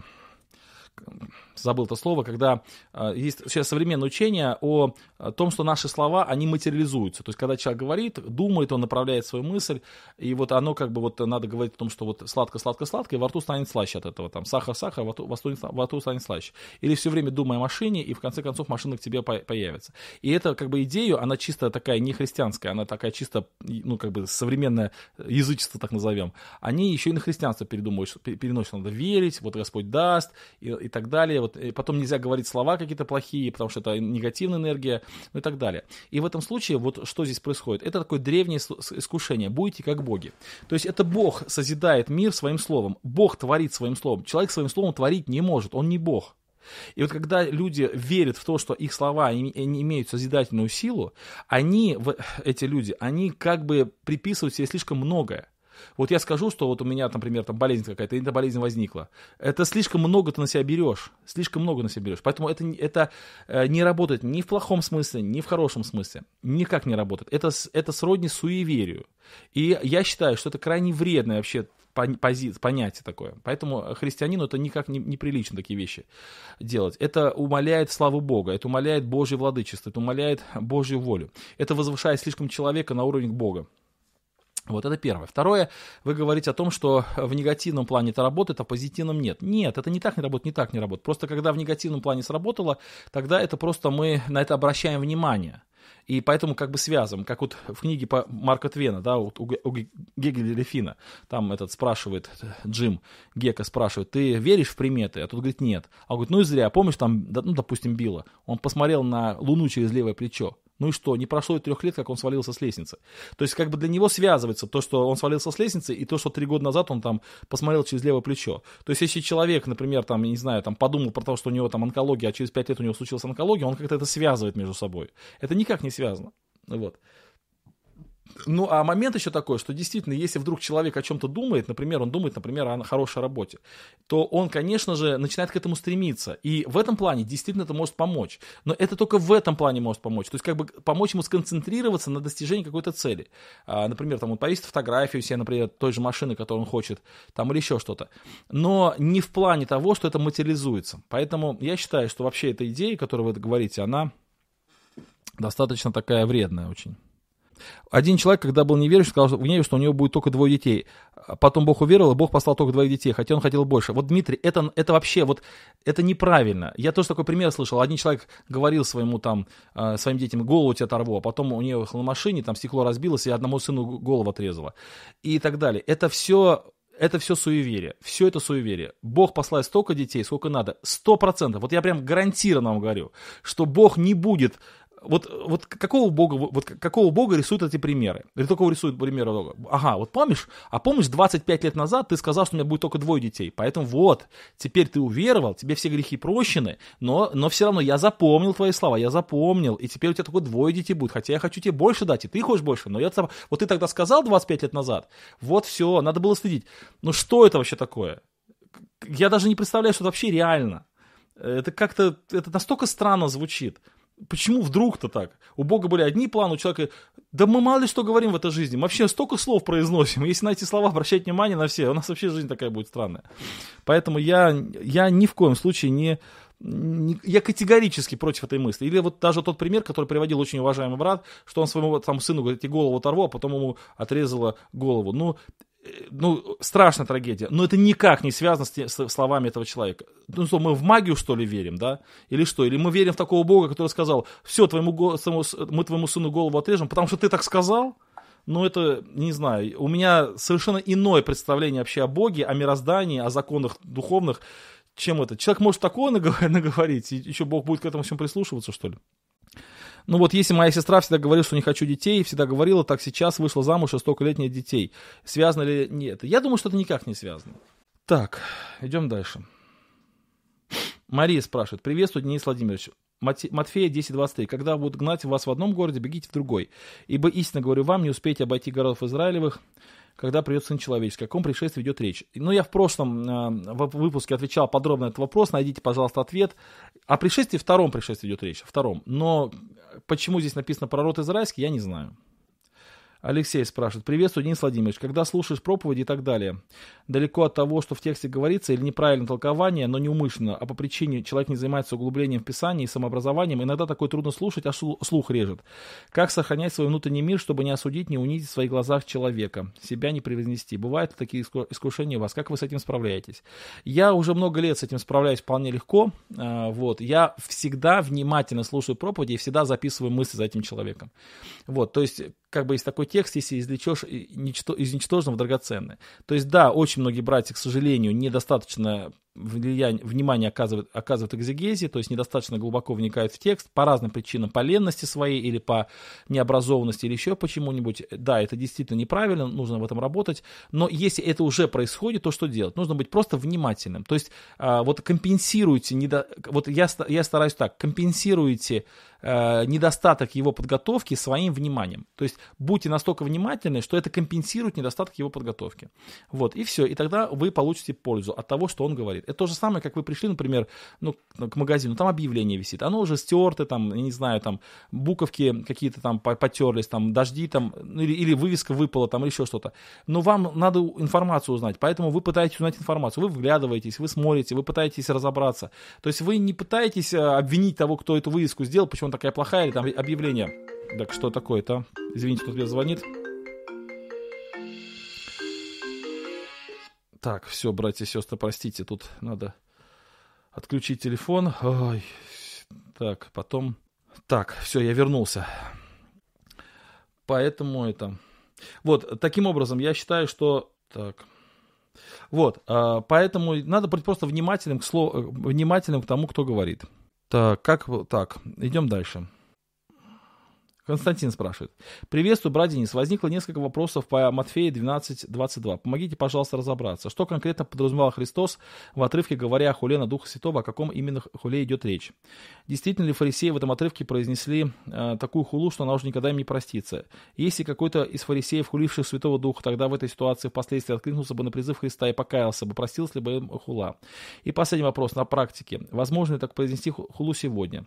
Э, как это сделать и кому она не простится? Как и кому истина этого отрывка применима сегодня? Они применимы к тем людям, которые, э, как фарисеи, прекрасно знают, кто, что, что происходит, и намеренно идут против Бога. То есть хула на Духа Святого – это конкретно э, хула на, на человека, вернее, на действие Бога, вот когда вот человек точно, сто процентов понимает, что это действие Бога, он прям сто процентов понимает, и он намеренно делает это против. Вот среди фарисеев далеко не все такие были, но были такие, которые знали, что это Мессия, которые понимали, что это пророчество Божие исполняется, которые знали, что это воплотившийся Бог, и тем не менее они на, на, намеренно шли, потому что они ему завидовали. Вот. Похулить Духа Святого нельзя случайно, нельзя людям, которые там новоначальные христиане, нельзя точно это сделать э, там один раз. Это намеренное, стопроцентное решение идти против действий Бога в жизни. Да, такое возможно, но это бывает крайне редко и бывает только у противников Божьих. И чаще всего люди, которые сейчас переживают об этом, это к ним никакого отношения не имеет. То есть если у человека там возникла в голове какая-то мысль против Бога или еще что-нибудь, то я, конечно, это не хула на Дух Святого. Хула на Дух Святого – это еще раз, это полномерное, постоянное, длительное и осознанное противление тому, что действительно Бог действует, э, Дух Святой действует в жизни. Вот, так, вот такая ситуация. А, так. Тут вопрос пришел от Любы Баланс но я как бы не задаю на эти вопросы, но, а, нет, от Металла Нет. Скажите, как так получилось, что Дулевич положил вас на лопатки? А я э, не отвечаю на вопросы, пришедшие как бы в чат, потому что я, ну, как бы отвечаю на вопросы, которые в Телеграме были заранее, но тут отвечу, чтобы не выглядело так, как будто бы э, я боюсь этого вопроса. Я сначала, вот прежде чем ответить на этот вопрос, крайне бы рекомендовал прочитать, э, прочитать книгу или небольшой рассказ у Чехова, не у Чехова, а у Василий Шукшина, называется «Срезал». Там был Глеб Капустин. Вот. И я вообще не сторонник, я в прошлый раз говорил, что я не сторонник махать э, кулаками после дракой. И то, что э, Антоний Дулевич сделал, потом ролик выложил, после уже того, как он за, за, это, диспут прошел, это, конечно, не не в его пользу. Такой реваншизм называется, это неправильно. Вот. Но, тем не менее, прочитайте «Срезал» Глеба Капустина, и вы прекрасно поймете, о чем тогда э, вообще идет речь. Вот. «Срезал» Шукшина. Прочитайте, потом с вами поговорим. Идем дальше. Соломон спрашивает. Приветствую. Вопрос по пятой главе послания Галатам, где затрагивается противоречие между плотью и духом. Можно ли понимать, что идет речь о духе человека, который возрожден Богом, ну и так далее. А, я не могу ответить на ваш вопрос, я не готовился заранее к вопросам, а вы не цитируете текст. Но думаю, что можно. Вот если так вот коротко и э, вспоминая текст без исследования, думаю, что можно так трактовать, как вы написали. Э, в выпуске 89 вы сказали, что открыли для себя новые вкусняшки. Расскажите, пожалуйста, что вы кушаете теперь вместо снеков. Ну, я уже говорил о том, что э, когда я достиг 107 килограмм и мне стало сложно вообще двигаться, то я решил привести себя в форму и э, как бы нормально себя сейчас чувствую. Вот 97 килограмм, сейчас 95-97 вешу нормально. Ну и, конечно, это связано в первую очередь с питанием. И я решил отказаться от сахара и от мучного. И я не ем сахар, ну, в таком чистом виде, добавленный сахар, как говорится. Ну, в напитках стараюсь, там, в коле и все остальное тоже его не употреблять. Вот. Ну и там без сахара пью всякие чай, кофе и все остальное. Ну и всякие снеки, которые я очень люблю, там, дороги и так далее, это то, что вот ты едешь куда-нибудь, тебе хочется там перекусить, то, конечно, тоже должно быть не мучное. А вот если в магазин зайдешь, там в основном все либо сахар, либо мучное. Вот таким образом, как, как быть? Ну, я сказал, что я нашел всякие, всякие вкусняшки для себя. Ну, во-первых, конечно, это всякие разные фрукты, сухофрукты разного рода. Сейчас огромное множество, вот если зайти в магазин, где торгуют разные, например, узбеки там, или таджики, там просто огромный выбор, просто невообразимый выбор всяких вот таких вкусных вещей. Это орешки, но орешки тоже бывают, они не то, что, орехи тоже очень калорийные, очень калорийные, но они и полезные, и в отличие, например, от э, этих снеков, которые вот такие мучно-сахарные, э, то они, орехи-то очень полезные. Плюс я открыл для себя всякие рыбные штуки. Например, у нас в магазинах продается сушеная рыбная икра. Это такая вкуснятина неимоверная. Вот. Ну и так далее. То есть, на самом деле, можно поискать, ну, если коротко, то еще раз, это фрукты, сухофрукты, это всякие изюмы, орехи, это, э, кстати, зелень, я полюбил очень сильно зелень, рукола и все остальное, какие-то салаты какие-то такие, вот, они тоже мне очень нравятся, ну и вот разные рыбные такие вот продукты. Да, кстати, пастила тоже. У нас одна сестра в церкви делает пастилу. А вот я так хочу, хочу даже рекламу ей дать. Она делает пастилу. А, ни капельки сахара туда не добавляет. Абсолютно из яблок, которые сами собрали у себя в огороде. Вкуснейшая пастила тоже очень вкусно, очень полезно, очень здорово. А, я не все, э, не все ваши сообщения в чате могу видеть. Сергей спрашивает. Доброго, доброго, доброго времени суток, брат Денис. Думаю, тема об апостольском преемстве стала животрепещущей в неопротестантских общинах и диспутах с представителями РПЦ поколебали многих верующих из протестантской среды, немало людей ушло. На поверхности лежащие примеры, и, примеры из РСХБ в католи, старокатолике ушел Бегичев, а из МСЦ Терлецкий. Из них из их слов преемство стало одним из решающих факторов. Кстати, не соглашусь, что Ярослав ушел за преемство. Вот до момента ухода, на, насколько я помню, Ярослав никогда в жизни догматическими вопросами особо не занимался. Да, у Бегича другая ситуация. Вот. Но это просто такая маленькая ремарочка. Ну, не мое дело как бы там разбираться в мотивах Ярослава, но просто я не думаю, что это вопрос преемства стоял у него. Нет ли у вас каких-нибудь трудов, достойных издания в книге, хотя бы в электронном виде, как ответ ортодоксальным конфессиям? Не планируете ли вы дать исчерпывающий ответ в книге об этом вопросе. Э, да, это хорошая тема, к сожалению, пока тоже ничего нет такого достойного публикации, но что мы решили сделать? Мы решили записать э, с Максимом Луковцевым целую серию бесед по ранним отцам церкви, э, точнее, по ранним апологетам, по ранним вот, мужам апостольским творениям первых трех, трех веков христианства, чтобы осветить разные вопросы, в том числе и вопрос преемства. И это будет первый шаг к тому, чтобы показать то, как верила церковь в этот, об, это, в этот, ну, об этом вопросе в начале. Потому что действительно сейчас РПЦ достаточно достаточно активно стал миссионерствовать, и у них вот один из козырей это вот то, что они говорят о преемстве. Вот мы с Максимом хотим этот вопрос поднять. Ну и может быть когда-нибудь Господь сподобит э, написать что-нибудь по этому поводу, но этот вопрос нужно исследовать и недостаточно просто 2-3 цитаты сделать. Кстати, вот возвращаясь к, э, к диспуту с Антонием Дулевичем, вот во время своего диспута он привел а, несколько цитат по крещению младенцев, и один из них, одна из цитат, это была цитата Юстина Мученика. И тогда уже во время диспута у меня возникло сомнение в том, что эта цитата вообще настоящая. Но я ничего не стал спрашивать, а после диспута я его в личке, в личке спросил, а, откуда вообще эта цитата взялась. Я нигде не, не могу найти. И он тогда мне в личке сказал, что он все цитаты, которые использовал, он их использовал а, просто с сайта сайт из какого-то скопировал, он их сам не, не читал, то есть он не знает, откуда цитата. И в конце концов выяснил, что эта цитата действительно подложная. То есть эта цитата Юстина Мученика, она не существует нигде. А это фейк, который используют православные для того, чтобы доказать, что крещение младенцев было еще при Юстине, то есть достаточно рано. А этого не было. То есть э, самое, самое первое упоминание это не, не раньше, чем второй век. И, и то, и то это прям очень-очень, как исключительно редкий случай. Так вот, я когда был диспут с Антонием, я сказал, что все цитаты, которые он цитирует, нужно смотреть в контексте. Вот то же самое и вопрос э, преемства. Если мы будем смотреть в контексте того, что писали те авторы, то мы увидим совершенно иную картину, которую нам пытаются предоставить апологеты православия. Поэтому, друзья, вот когда нам говорят, что там у православных очень, очень сильная позиция с преемством, ну не надо так быстро верить.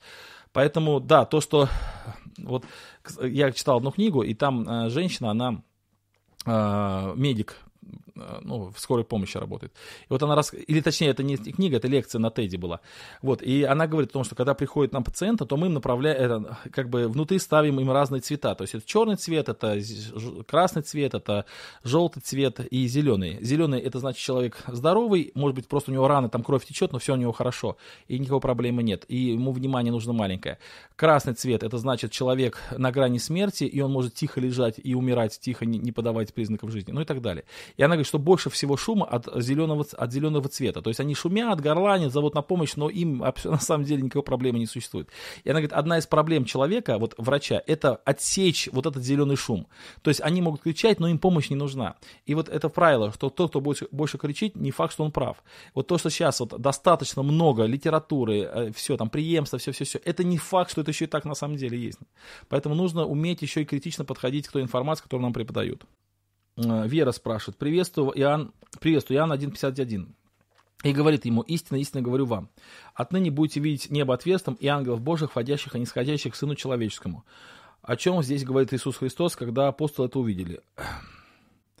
Вера, мне надо подумать. Давайте я этот вопрос себе перенесу, перенесу в избранное и потом на него отвечу в следующий раз. Не могу сказать сейчас. Вера Гам спрашивает. Добрый день, Денис Владимирович, Бытие 32, 24, 25. И остался Яков один, и боролся с ним некто до появления зари. И увидел, что не одолевает его, коснулся состава бедра и повредил состав бедра у Якова, когда он боролся с ним. Как вы считаете, это была реальная физическая борьба с Богом или здесь происходит какая-то духовная борьба? Ну, конечно, я думаю, что здесь была, ну не то, чтобы они там боролись, самбо там у них было или карате. Конечно, это была борьба духовная, я так думаю. То есть она, э, ну, борьба была не то, что там они, значит, знаете, там какие друг другу удары показывали. Духовная борьба, но эта духовная борьба, это, вот иногда человек с Богом сопротивляется до тех пор, пока Бог его просто физически не коснется, потому что иначе человек не хочет понимать. Поэтому я думаю, что это была духовная борьба.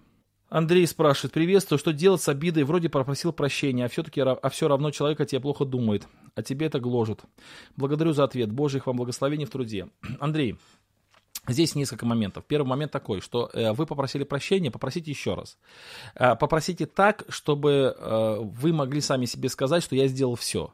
Ну, например, допустим, вы обидели человека достаточно сильно и сказали, ну, друг, ладно, прости. Возможно, этого недостаточно. Возможно, нужно просить прощения более серьезно. Возможно, нужно там прийти с каким-то свидетелем, сказать, друг, ты знаешь, вот я даже свидетеля привел, я хочу очень сильно просить прощения, я покаялся. Я знаю одного человека, который на колени встал перед своим обидчиком. Такое тоже бывает. То есть нужно попросить прощения, ну, прям серьезно. Ну, в зависимости от того, какая, конечно, обида была, конечно, если, например, вы там не сильно виноваты, то не надо так сильно просить прощения. Но, то есть адекватно, то есть нужно адекватно попросить прощения, адекватно. Вот. Если все-таки человек не прощает, это уже его ответственность. То есть мы должны понимать, что э, ваша ответственность попросить прощения, его ответственность простить. Если он не прощает, вы здесь сделать уже ничего не можете. Написано в Библии, если вы не прощаете, то и Бог вам не простит. То есть человек должен простить, это его обязанность простить. Иногда просить сложно, иногда трудно простить, но это его дело. Поэтому вы попросили прощения, и вы иногда сделать ничего не можете. А для чего это Бог допускает? Для того, чтобы вы сами понимали, что вы не святой человек, и что у вас есть свои проблемы, что вы грешник, чтобы вы не осуждали других. То есть то, что вот есть какой-то человек, который плохо против вас думает, который вас не простил, это должно быть у вас всегда на памяти, для того, чтобы вы смирялись, чтобы вы помнили, что, во-первых, во-первых, такое, ну, такое вот э, понимание, вот такое, по, такое пометование о том, что кто-то против вас что-то имеет и он вас не простил, это хранит вас от каких-то необдуманных поступков, хранит вас от осуждения других людей. То есть это хорошо, для человека хорошо знать, что ты не святой ангел, и что ты тоже виноват. И это вводит нас в правильное состояние сердца. Вот. Ну а вы попросили прощения, и это хорошо. А пусть человек уже прощает. Ольга Сергеевна спрашивает. Приветствую, Матфея, 10, 34, 36. Не думайте, что я пришел мир принести на землю, но меч. Я пришел разделить человека с отцом его и матерью, и невестку со свекровью. Что значит меч в данном контексте? Ну, в контексте, что будет разделение. То есть я пришел принести, принести на землю разделение. То есть не то, что я объединю всех людей в одно, а наоборот, разделю. То есть на людей царства и на людей, царство Христа и на людей царства сатаны. На людей спасенных и на людей не спасенных. На людей верных Богу, на людей неверных Богу. То есть меч в смысле разделения. Вот тут такая мысль. Андрей спрашивает, приветствую, как ваше мнение, должен ли служитель получать зарплату от общины? Я подробно на этот вопрос отвечал в прошлом выпуске вопросов-ответов, поэтому послушайте, пожалуйста. Если коротко, что да, но там есть нюансы. Елена, приветствую вас, Денис Владимирович. Тогда сыны Божии увидели сынов дочерей человеческих. Ну, длинный текст цитируется. Слышала мнение, что сыны Божии это ангелы, но понимаю, что это невозможно. У меня вопрос, кто такие сыны Божии и кто такие дочери человеческие? Почему время, в того времени начали рождаться исполины? Да, есть такое мнение, что сыны Божии – это ангелы. Такого мнения, кстати, придерживаются большинство православных. То есть они считают, что это ангелы. Вот, они стали входить э, к дочерям человеческим. Я считаю, что это неправильное толкование, то есть, по крайней мере, вот я не могу с ним согласиться по нескольким причинам. Но причина в том, что Христос сказал, что ангелы не женятся и замуж не выходят. И еще одна причина, что в том тексте, где написано, что э, э ангелы, вернее, сыны Божьи стали входить сами, к дочерям человеческим, то есть инициатива принадлежит, принадлежит сынам Божьим. То есть написано, что дочери человеческие начали соблазнять сынов Божьих, а написано, сыны Божьи начали входить к дочерям человеческим. А потом Христос, Бог говорит такие слова. Не вечно э, чел, э, духу моему быть пренебрегаем человеками. То есть как бы вот те люди, которые виновны в этом, верить те личности, которые виновны в этом, называются человеками. Поэтому я считаю, что ангелы, э, еще раз, я считаю, что сыны Божии это не ангелы, а люди. Что это за люди? Это потомки Сима, то есть Сифа, то есть это потомки э, детей Божьих, то есть потомки того рода, который был послушен Богу. Они были послушны Богу, они стали входить дочерям того ну, как бы сказать, рода, Каина и так далее, которые были э, потомками богоотступников. Вот. Ну, а почему исполины? Потому что э, хорошее семя святых людей, сильных, здоровых и все остальное, э, оно как-то смешалось, и, видимо, такой эффект получился, я не знаю. Вот. Так, идем дальше. Винер спрашивает, приветствую, э, приветствую, брат Денис, у меня вопрос. Хотелось бы услышать ваше мнение. 1 Коринфянам 3.15. А у кого дело сгорит, тот потерпит урон. Впрочем, сам спасется, но как бы из огня. О каком спасении говорит Павел? Говорится ли здесь о всех верующих или определенных верующих? Как понимать? Я понимаю так, что э, апостол Павел там говорит о домостроительстве церкви. То есть вот есть ейская церковь. Вот. И я пресвитер церкви. Да, понятно, что в ейскую церковь э, входят возрожден, должны входить возрожденные люди. Вот. Я, например, тоже э, возрожденный человек. И, вот. и мы созидаем церковь. Но я создаю плохо, допустим. К проповеди не готовлюсь, собрание провожу из, из рук вон плохо, не готов, это, душепопечениями занимаюсь, верующих э, не помогаю, и в конце концов церковь развалилась. То есть церковь, это дело сгорит, то есть дело сгорит. На спасение, мое личное спасение, не повлияет. Ну, не то, что не повлияет, а, а не определит мое спасение, потому что мое спасение зиждется на других основаниях, не на том, что я созидаю церковь, а на Христе. Вот. То же самое семья, например. Я могу там плохо относиться к своим детям, к своей семье, и моя семья становится, ну, не э, филиалом рая, а наоборот плохо становится. Но тем не менее, все-таки я спасенный человек, потому что э, я правильно верю во Христа, я стараюсь жить святой жизнью и все остальное. Но вот не созидая свою семью и потерял своих детей, допустим. То есть там речь идет о деле каком-то. Павел так и пишет, я как мудрый строитель положил основание, и это основание Христос. А каждый смотри, как строит. То есть основание-то Христос, оно положено. То есть оно есть. Но на этом основании люди созидают э, церковь. Созидают плохо, созидают эту церковь как-то лично, там, вот на своих личных мнениях основано. Церковь брожения, проблемы, люди уходят. То есть церковь разрушается. Да, плохо. То есть вот это дело. Это дело, которое сгорит. Вова пишет. Приветствую вас, Денис Владимирович. Скажите, пожалуйста, меняется ли характер человека после обращения? Я не общительный по натуре человек. Таким был, таким остаюсь. Мое общение в большинстве своем сводится к приветствиям. Неловко чувствую себя даже мучительно в свете свет писания важности пребывания в общении с братьями. Сюда еще много чего можно добавить. Мнительность, боязнь публичного выступления. В целом больше молчаливое наблюдение, чем активное участие. Время идет, характер остается прежним. А, Владимир, вот я хотел бы такой вопрос задать вам. Если бы мы с вами лично общались, я бы задал такой вопрос. Вам это мешает в смысле, как? Вам комфортно быть таким человеком? Если комфортно, то и не надо исправляться. А, то есть все люди могут, все люди должны быть разные. Кто-то коммуникабельный, кто-то тихий, кто-то экстраверт, кто-то интроверт, кто-то холерик, кто-то, кто-то, например, там, это, сангвиник и так далее. То есть не надо быть как все, не надо подстраивать себя под других людей. Живите, как вам комфортно. Комфортно одному сидеть целыми днями и читать книжки. Сидите один, читайте книжки. Когда речь идет об общительности, то не идет речь о разговорах. Идет речь об общности дела, когда вы видите брата нуждающегося, помогли, когда вы молитесь за, за нужду чужого человека, другого человека, когда вы принимаете участие в служении церкви, когда вы посещаете богослужение. Вот это и есть общительность. Это не значит, что ля-ля-ля, давай там два, два вечера подряд проговорим по пять часов и просмеемся, провеселимся. Это не общительность. Общительность – это общность, общность. А человек может быть очень молчаливым, и при этом он может быть прекрасным христианином. Если вам это мешает, например, действительно вы хотели бы от этого избавиться, ну, например, у вас какая-то боязнь, да, об этом можно молиться, можно как-то потихоньку себя менять. Но я еще раз говорю, не ломайте себя, живите как вам комфортно, не подстраивайтесь ни под кого. Это прям, я считаю, очень важно. А, вот Александр пишет по, по предыдущему вопросу. Спасенный человек будет созидать и церковь, и семью, если он действительно хранит свое спасение. Да ой, Александр, в каком мире вы живете? Это вообще не так миллион людей, которых я знаю, там пресвитеров, я десятки знаю пресвитеров, которые вот из, из рук он плохо, просто из рук он плохо э, церковь свою устраивает. Не переживай, прекрасные люди, замечательные люди, прекрасные се, это, семенины такие, хорошие христиане, искренне верующие, но вообще не прилагают усилий, ну нормального, то есть они, конечно, что-то делают в церкви, но плохо делают. Таких людей полно. Да вы что говорите такое? Артур спрашивает, почему в православии считается, что Иосиф был старцем, а у Марии не было детей, кроме Иисуса? Ну, почему считается, что он был старцем? Потому что о нем ничего не сказано. То есть, как бы, вот он пропадает. Он там несколько, э, в начале Евангелия там немножко фигурирует, да, немножко о нем речь идет, а потом все, его как бы нет. Ни, ни в повествовании нигде нет. Вот, вот братья твои, матерь твоя, а не, не отец. Ни при кресте он не стоял. Ну, как бы считается, он умер от старости. Ну, такое предание. Предание говорит о том, что он был старый человек. Поэтому мы ничего не знаем. Точно не знаем, но предание такое. А вот почему считается, что у Марии не было детей, кроме Иисуса? Вот для православных это прям принципиально важно, потому что они считают ее приснодевой. То есть не просто она э, непорочное зачатие было совершено, но и в будущем она осталась дев, девой, то есть она и при рождении не потеряла девство, и э, потом не вступала в брак. И это очень важно для православной догматики, чтобы, что Мария, она безгрешная. Вот, то есть а, причем у католиков она даже не, не имеет первородного греха, участь, по-моему, по-моему, часть католиков это верит.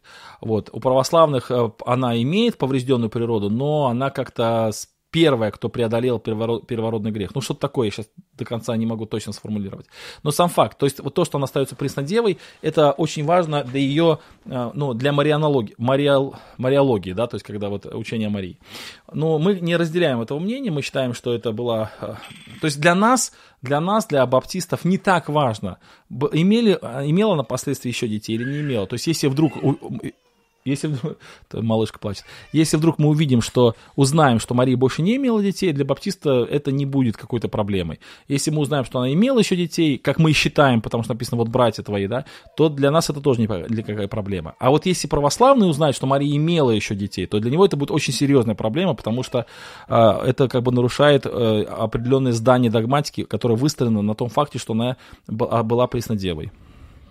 Ну вот Ариана пишет, что как же говорю, что у Иисуса были родные братья. Ну нигде написано, что родные братья, написано просто братья. Ну мы-то считаем родные, мы-то считаем, да, ну по крайней мере для нас это не важный вопрос.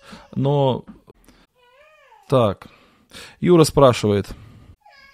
Сейчас, секундочку, я детен, детеныша немножко это сейчас успокою. Я вернулся, попросил взять его, чтобы, ну, э, Виточку, чтобы не плакала здесь. Но, друзья, в любом случае, мы еще недолго. Юра спрашивает, приветствую, брат Денис, как вы относитесь к идее, что в церкви высшим органом управления было братское собрание? Как аргументы, сестер количественно больше, чем братьев, следовательно, они есть большинство членского собрания, Писание запрещает жене говорить, ну и так далее. Видели ли вы когда-нибудь общины с таким устройством? Ну, это называется пресвитерианские общины, то есть у них э, управляют пресвитеры.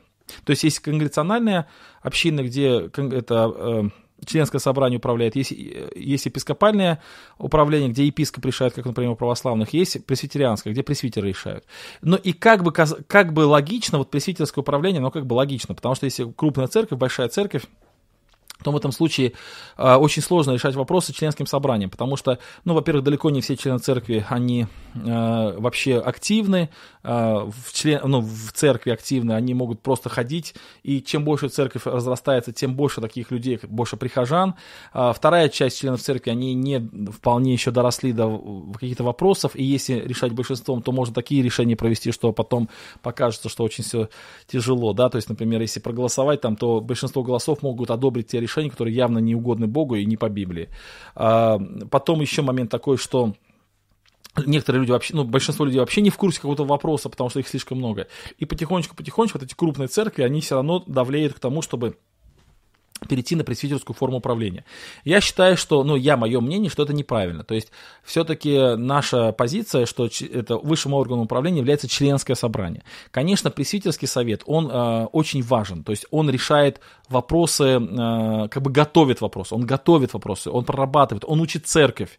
Но решение должно принимать церковь. И как раз вот те проблемы, о которых я говорил, что церковь перестает активно участвовать в жизни церкви, что многие церкви, многие члены церкви являются такими более формальными прихожанами, чем реальными э, членами церкви. Это как раз не э, причина менять форму управления, а причина работать с церковью, чтобы церковь все-таки оставалась живой и действенной. И, возможно, эта причина даже разделять церковь на несколько церквей, чтобы была не одна огромная церковь, а, например, несколько маленьких церквей, чтобы каждая маленькая церковь, она могла быть именно церковью. Кстати, возвращаясь к диспуту с Дулевичем, я хочу сказать момент такой, что вот э, тот момент, который я хотел сказать и сказал, но хотел на него акцентировать, что в баптизме есть церковь, она есть сама по себе. То есть церковь это, что такое церковь? Это люди и служители. Вот. В православии как таковой церкви даже нет, потому что там есть прихожане и есть э, служители. То есть, как бы, вот эти прихожане, они э, не являются церковью, они не решают вопросы. У них нет членского собрания, у них нет того, вот как Христос говорит, что э, позови, э, точнее, э, написано, что это, скажи церкви. Вот, вот, вот вот это никак не исполняется в православной реаль... в реальности. То есть я не могу сказать церкви, потому что некому говорить. У нас это есть. Мы можем сказать церкви. И это очень правильно, это нужно хранить. И если мы от этого уйдем, это будет большая потеря для наших церквей. Поэтому я считаю, что э, пресвитерский совет должен быть обязательно. Причем не один пресвитер, а пресвитеры, несколько человек. Они должны быть э, легитимно избранными, они должны иметь реальную власть, они должны иметь э, ведение Духа Святого, изучать Священное Писание, готовить вопросы, учить церковь. Многие вопросы они могут даже сами решать, те вопросы, которым церковь доверила они могут сами решать. Но стратегические вопросы, вопросы избрания служителей, крещения, вопросы, вот важные вопросы все-таки должна решать сама церковь. И это и есть библейское устройство. Скажи церкви. И когда церковь скажет, так и будет. Идем дальше. Виталий спрашивает, где были э, Мария и Иосиф в момент посещения мудрецов? Так, где были Мария? В момент посещения Мари... мудрецов Марии Иосифу, где были Мария и Иосиф? Ну, в смысле, Тут написано, что мудрецы пришли в дом. Я не знаю, где были Мария Иосиф. Ну, наверное, там же были в доме. Или я не совсем понял ваш вопрос. Любовь спрашивает. Приветствую. Какое наименьшее количество братьев и сестер может участвовать в благовестии? Вопрос непонятный. В благовестии может участвовать и один человек. Вот. И два, и три. Какое наименьшее количество братьев и сестер может участвовать в благовестии? Да, хоть один. А, дальше идем. Как-то в проповеди одного брата прозвучала такая мысль, что Адам до грехопадения в Эдемском саду имел власть, как у Христа на земле. Ссылаясь на Луки 4.6, «И сказал ему дьявол, дам власть над всеми этими царствами и славу их, ибо она предана мне, и кому хочу, даю и вам». После грехопадения Адам передал эту власть дьяволу. Как вы, как вы считаете, можно ли так утверждать? Я считаю, что Бог приготовил передать эту власть Адаму. То есть написано в псалмах, что э, вот вся, ну, как бы вселенная должна быть в дар человеку, да, но еще этого не случилось. То есть как бы Бог приготовил это все для Адама, и он вел Адама по пути вот этому, когда он должен всем этим владеть. Вся эта власть должна была передана быть Адаму, но как бы этого не случилось. То есть это потенциально было Богом предусмотрено. Так, Марк Антохин спрашивает, где были баптисты со 2-18 века? Они, вот, ну, этот вопрос, э, как бы, видите, я пытался на него ответить, Антонио, но он не, не захотел услышать ответ. Они были, церковь всегда была, баптисты были всегда, вот. Везде были, в каждом городе, абсолютно. Вот у меня такой вопрос, где были православные со 2 по, 9 век? Нет, даже не такой вопрос. Где были православные со второго хотя бы по третий век? Вот где они были? Их же не было. Вообще православные появились в 1054 году после разделения католиков православных. Дмитрий спрашивает. Э, приветствую, брат Денис. Вопрос. Не могу понять, почему Господь умертвил Ананию Сафиру. А, ну, там такой вопрос не буду читать, но смысл такой, что вот сейчас многие люди грешат, а как бы такого наказания нет. Вот я думаю, что это один из ответов, а вернее, один из ответов лежит в плоскости вот, похулить Духа Святого. То есть в то время люди были настолько близки настолько близки к Богу, что они конкретно понимали, вот Анани и Сафира, они не просто э, обманули Петра, они обманули Духа Святого, и они это четко понимали. То есть вот как раз они похулили Духа Святого, я так понимаю, потому что они намеренно, четко, конкретно, сто процентов знали. Сейчас такого не происходит. Сейчас нет такого, такой близости с Богом, чтобы люди могли так обмануть Бога. Сейчас, вот почему нет такого наказания? Вообще наказание, оно всегда э, соразмерно преступлению. То есть насколько человек понимал, что он делает, вот насколько он адекватно осознал осознавал, что он, что он делает. Вот. Поэтому это. Так, брат Юр уточняет свой вопрос. Брат Денис, спросите, не пресвитерский совет я имел в виду, а братья рядовые, не несущие никакой ответственности, все решают. Есть такое? Но такое бывало, смотрите, Юра, такое было у, э, у евангельских, да, вот, у, э, ну, вот что-то типа с Прохановым связано. То есть у евангельских, когда, когда крестить мог любой человек, когда, например, мог, допустим, там, вечерю преподать любой, любой, или решать любой человек. Но в конце концов, вот эта сама идея, она не жизнеспособна. Все равно, либо это приходит к хаосу, либо это приходит к порядку. Если это приходит к порядку, то все равно вычленяется какая-то группа братьев, которые будут принимать решения, которые уполномочены церковью делать. То есть это не, это не очень рабочая система, когда каждый решает, что хочет. Это либо придет к хаосу, к разделениям, к, к разного рода там проблемам в церкви, либо это придет к тому, что все-таки будет порядок какой-то. А порядок должен быть. И Библия нам открывает порядок такой. Это э, пресвитерский совет, состоящий из закона избранных служителей, и членское собрание. Так, Вячеслав спрашивает. Э, Денис Владимирович, приветствую. В диспуте с Дулевичем вы сказали по вопросу о дедокрещении, что многие цитаты отцов вырваны из контекста. Так как же все-таки мыслили отцы по этому вопросу? Понимаю, что... Ну, так далее. Э, просто лично хотелось твердо оснований знать. Ну, вот мы с Максимом Луковцевым в одном из э, очередных наших встреч мы этот вопрос осветим. Но я скажу, что вот вообще существует практика церкви, существуют некие вот вкрапления в практику церкви, которые ну, как бы церкви принимаются, но в какой-то момент времени они отсекаются. Вот такой яркий пример, это вот, смотрите, вот просто яркий пример расскажу. Вот э, было в первое, в первое апостольское время, а вообще в первые века, было очень много мучеников, которых хоронили на кладбищах.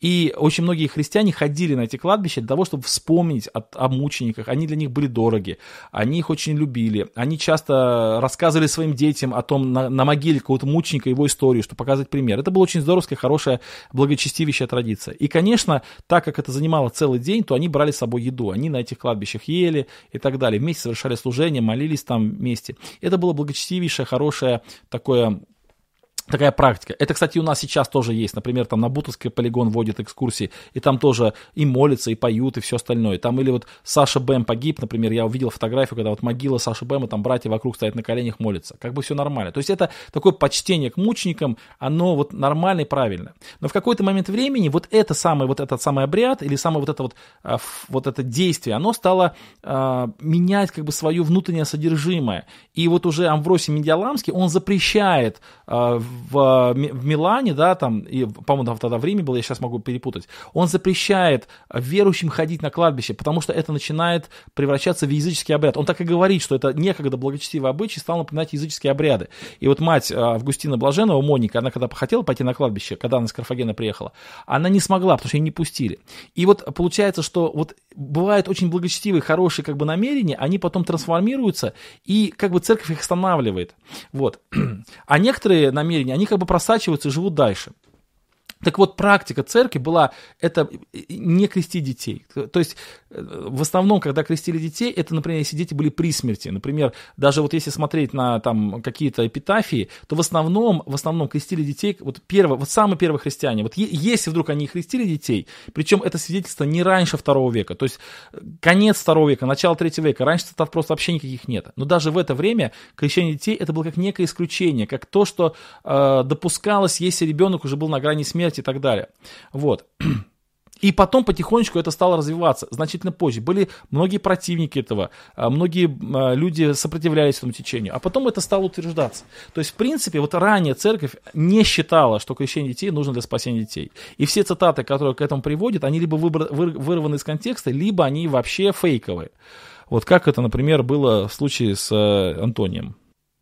Ну вот Александр пишет, как я вижу, в теории решает церковь, членское собрание, а в практике люди соглашаются с готовыми решениями. Это все зависит от церкви. У нас церкви, например, нет. В нашей церкви не так. Я могу вам это гарантированно, прям 100% доказать. Это все зависит от того, как церковь построена. Поэтому, если вы хотите, чтобы ваша церковь функционировала нормально, надо добиваться того, чтобы церковь решала реальный вопрос. Вот. Так, насчет моего приезда в Ростов, ну, меня приглашают, приезжаю, не приглашают, не приезжаю. Григорий спрашивает, приветствую, брат, у нас в церкви постоянно говорят о том, что ему Приветствую, брат. У нас в церкви постоянно говорит о том, что ему было откровение от Святого Духа, и все вопросы личности ему он уже решил. Еще он говорит, что не, не мы, а вы. То есть брат рассказывает, что вы должны быть, вам должно так сделать, что вы неправильно это делаете, вам должно быть так. И он считает себя самым правильным в церкви. Как выразился другой брат в церкви, перед падением возносится сердце человека, а как вы считаете, правильно ли поступает первый брат? Ну, Григорий, мне очень сложно судить о том, правильно поступает первый брат или нет, потому что я его не знаю, я знаю только с ваших слов, с вашего небольшого такого текста, и поэтому я сейчас скажу, он поступает неправильно, и вы скажете, а вот Самарин сказал, что он поступает неправильно, а я же не знаю вообще даже, о ком идет речь, и, и э, как правильно. Но в любом случае я хочу вот что сказать, что когда человек говорит, что мне было откровение Духа Святого, я с Духом Святым решил вопросы, всегда это настораживает. Это всегда очень э, переживательно, потому что вот даже, даже Лука, вот даже евангелист Лука, ну явно человек, который исполнен Духа Святого, писа, Библия, э, Евангелие которого вошло в канон Библии и так далее, он говорит, рассудилось мне по тщательному исследованию всего сначала написать. То есть даже такой человек не взял на себя такую функцию сказать, мне Дух Святой сказал, и я написал.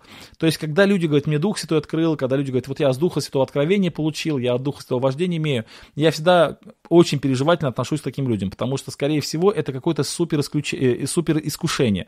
То есть, скорее всего, это люди на самом деле выдают желаемое за действительное. Человек действительно, который обладает таким видением, он, скорее всего, об этом говорить не будет, но в 90% случаев все-таки правильное, ну не в 90, 90 а в 99% случаев правильное все-таки а, познание воли Божией это через исследование Священного Писания, а не через откровение Духа Святого. Я имею в виду такое, знаете, э, экстраординарное, там во сне явился там или какой-то голос услышал. Это не, не должно быть в нашей жизни так. Так, следующий вопрос. Это Дима спрашивает. Привет, у меня вопрос по, 5, э, по 2 Петра. Э, то вы, прилагая к всему все старание, покажите вашей вере добродетель, добродетель рассудительность и так далее. Так, как понимать этот текст? Ну, и он приводит пример такой, ну, неразумный пример. То есть, ну, в смысле, как неправильное толкование. То есть, да, действительно, очень часто этот текст толкуют неправильно, когда говорят, что покажите вере вашей добродетель, а в добродетельной рассудительность. То есть, например, я должен быть, я человек верующий, и я должен быть добродетельным, но я не должен быть добродетельным ко всем, я должен быть рассудительным в добродетельности. Здесь, конечно, совершенно не об этом идет речь. Здесь идет речь о, о другом, что наша вера должна быть, э, наша, наша вера должна являть добродетель. Кстати, слово добродетель это не обязательно доброе дело дела. Под добродетелью вообще подразумевается э, каче- свойство нашего характера. То есть характер добродетель это и смирение, это и любовь, это и действительно добрые дела это и то, что мы, любовь, э, ну, я уже сказал любовь, да, это, в принципе, наш характер. То есть вот наша сущность, она должна быть э, сущностью, похожа на сущность Бога, то есть добродетельностью. Вот как бы вот мы должны быть добродетельными. И вера наша, она должна приводить к этому. К этому. То есть если наша вера не приводит к практическому изменению нашего характера, нашей жизни, нашего э, поведения, то это значит неправильная вера, то есть значит что-то не то. Вот, поэтому э, наша, наша вера, она должна приводить вот к реальным изменениям нашей жизни. И это, для этого нужна рассудительность. То есть это путь не просто, как предыдущий вопрос, каких-то откровений, это путь нашего рассуждения, это путь нашего э, усердия, э, нашего терпения, нашего братолюбия. То есть это вот такой путь. Поэтому э, вот здесь об этом идет речь. И в ком есть это умножается, тому от, откроется свободный вход в Царство Бога Отца. Так, какие-то вопросы? Час 30, да? Ну, еще немножко, и мы заканчивать будем, друзья, потому что завтра воскресенье, еще много дел надо сделать. Мир вам, Денис Владимирович, говорит Бог есть любовь. Ответьте, пожалуйста, на вопрос. Иисус омыл ноги ученикам. Так, так, так. А почему мы не исполняем? Ну, я на этот вопрос тоже уже подробно отвечал, очень коротко отвечу, если хотите, посмотрите подробные ответы в предыдущих выпусках. Христос не сказал, что мы должны ноги учить друг другу мыть. Христос сказал, что я показал вам пример, как нужно служить друг другу. То есть в тот момент служение друг другу появилось в том, что ноги. Вот представьте себе, ко мне пришел человек с дороги, голодный изо всех сил, прям голодный, а я его не кормлю, а ноги ему мою. Я сказал, ну, Христос не говорил кормить, Христос сказал ноги мыть. Потом, например, я посетил человека больного, больного, ему надо лекарство принести, у него не хватает лекарств. А я говорю, Христос не сказал лекарства приносить. Христос сказал, ноги надо мыть. Я тебе лучше ноги помогу. Да не надо мне ноги мыть, они чистые. Нет, я тебе буду ноги мыть, потому что Христос сказал. А, а лекарства тебе Христос ничего не говорил. То есть здесь идет речь о служении друг другу, о помощи друг другу, а не о том, что ноги друг другу мыть. В тот момент времени это проявлялось в мытье ног. А в другой момент времени это проявляется в другом вопросе. Там написано, я показал вам пример. Пример. Он говорит, так конкретно, пример показал, а не то, что надо мыть ноги. Миша спрашивает, а вам не кажется, что в подходе к христианам как сотрудникам по работе, бизнесу мы склонны применять нехристианские методы? Например, стоит взаимоотношения с профессиональной точки зрения. Признаюсь, пережил, к сожалению, на прошлой работе неприятный опыт, когда начальник христианин предпочел более опытного одновременно с плохой репутацией как человек, не вступившись без попытки выяснить причины моего ухода, хотя они были очевидны из-за невозможности нахождения в обществе. Короче, длинный-длинный вопрос. Михаил, я скажу так. А, работа есть работа, церковь есть церковь. В церкви мы должны относиться к людям как братьям и сестрам, на работе как работникам. А, но я уже подробно отвечал на этот вопрос. То есть даже на работе мы должны к людям относиться как к личностям по-христиански и любить и уважать, и все. Но работник, если, если христианин, прекрасный брат, замечательный человек, все прекрасно, у него хорошо, но он плохо справляется со своей работой, его надо уволить. Вот и все. Потому что он плохо справится со своей работой. Его надо сначала направить, попытаться его научить, но если он не хочет, надо его уволить. То есть я знаю человека, знаю человека, очень такого крупного начальника, который уволил брата с работы. Потом он его семью содержал за свой личный счет, чтобы она не умерла с голоду, содержал, пока брат не нашел работу, платил ему столько же, сколько он зарабатывал, но платил со своего кармана, просто потому что э, человека не было работы, но он его с работы уволил, потому что плохо работал. Если плохих работников держать у себя на работе, благочестивых, хороших христиан, но плохих работников, то фирма развалится, от этого будет хуже всем. Поэтому э, работа, работа, отношения, отношения. Поэтому да, надо ко всем относиться очень хорошо, уважительно, любовью э, и так далее, помогать изо всех сил. Но если плохо работает, если он не справляется со своей работой, то что в этом случае делать? Просто из-за того, что он мне друг, и поэтому я должен его э, тянуть, от этого будут страдать все остальные люди. Он, э, Таня, у нас пишет, у нас многодетная семья. Служитель недавно в беседе сказал, что сейчас у нас такой трудный период, когда Бог оставил нас. Я думаю, над этими словами Бог оставил, такое бывает. Знаете как, здесь нужно э, тоже, вот я же не, не знаю вашего служителя. Скорее всего, скорее всего, он не имел в виду, что Бог вас оставил. То есть я, ну, не допускаю мысли, что служитель сказал, что Бог вас оставил. Он имел в виду, что у вас трудный период, когда, ну, как бы Бог скрыл свое лицо. Такое бывает. Вот как бы, вот, ну, это синонимы, это синоним слова трудное, трудное время. Я я уверен, что он не имел в виду, что Бог вас оставил, все, он вас не слышит, он забыл про вас существование. Ему говорят, э, Господь, а вот там Таня, какая Таня там, стоп, как, я не помню, какую Таню. То есть, конечно, нет, конечно, он вас любит, он присутствует рядом, он всегда рядом. Но просто вот такой трудный период, такой бывает. Бывает в жизни трудные периоды, как будто, вот да, там Давид пишет, не, не скрывает меня лицо свое. Понятно, что Бог не скрывал свое лицо, но это оборот речи. Если в 99% случаев я уверен, что служитель именно это имел в виду, поэтому все нормально. Но если он действительно считает, что Бог оставил вас, во что я не верю, ну, конечно, тогда это ошибочное мнение. Евангелина пишет, «Э, если возрожденный человек согрешил, сразу через пару часов покаялся, что происходит с возрождением? Ничего не происходит, возрождение никуда не девается. Человек остается возрожденным, даже если он согрешил. Чтобы человек потерял возрождение, чтобы он умер. Да вот даже физически человек, ну, человеку трудно умереть. Там, он болеет, потом долго-долго сопротивляется. Даже после какого-то ДТП бывает, часто люди там в реанимации лежат. И долго-долго-долго люди болеют. В духовной жизни то же самое. Человек сразу духовно не умирает. Даже если он там 150 раз согрешил, все равно еле жизнь цеплется, а все еще теплится. Поэтому так вот не надо думать, что сегодня, сейчас согрешил, я потерял возрождение, через пару часов покаялся, опять возрождение. Там с книги жизни меня вычеркнули, потом в книгу жизни меня опять записали, потом опять вычеркнули, опять записали. И в день там уже дырка протерлась в книге жизни, потому что меня то, то записывают, то вычеркивают. Вот. Конечно, это не так. Хельмут спрашивает. 2.18 второй, которые отступили, говоря, что воскресенье уже было, разрушает некоторых веру. О каком, о каком воскресенье идет речь? Ну, о воскресенье вот э, в жизнь вечную. То есть Христос говорит, будет воскресенье мертвых, вот такое всеобщее воскресенье. Они говорят, уже воскресенье было. Ну, то есть э, они вносили лжеучение, что это уже произошло. Так, Вероника спрашивает, всегда ли э, убийца умирает от убийства, у, у, учитывая, что написано, кто пролит кровь человечку, того кровь прольется рукой человека.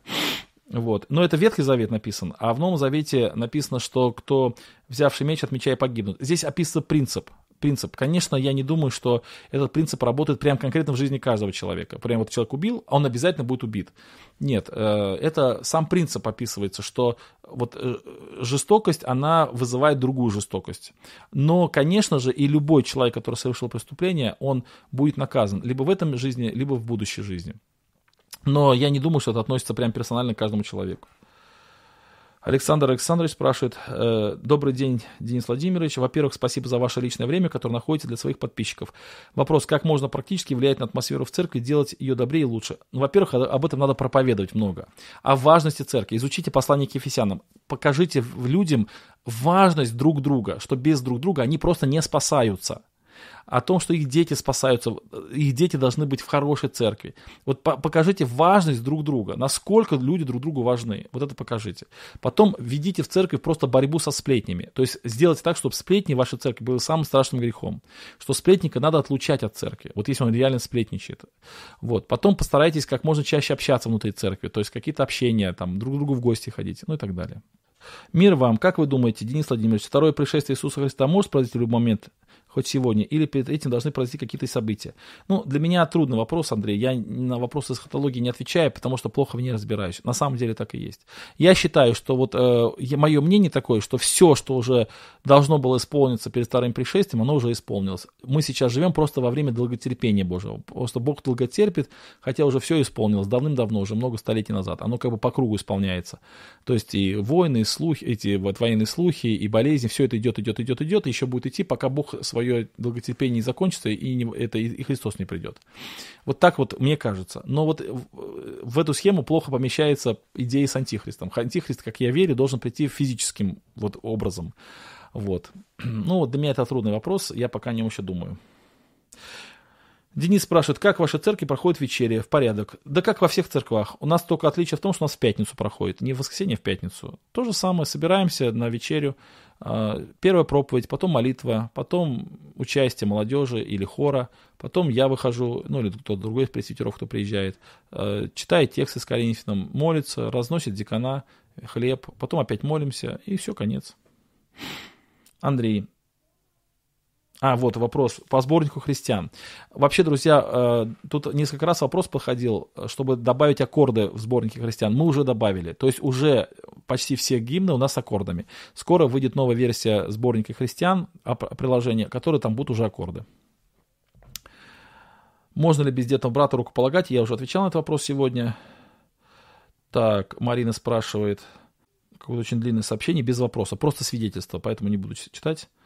Так, Бог есть любовь тоже. Это...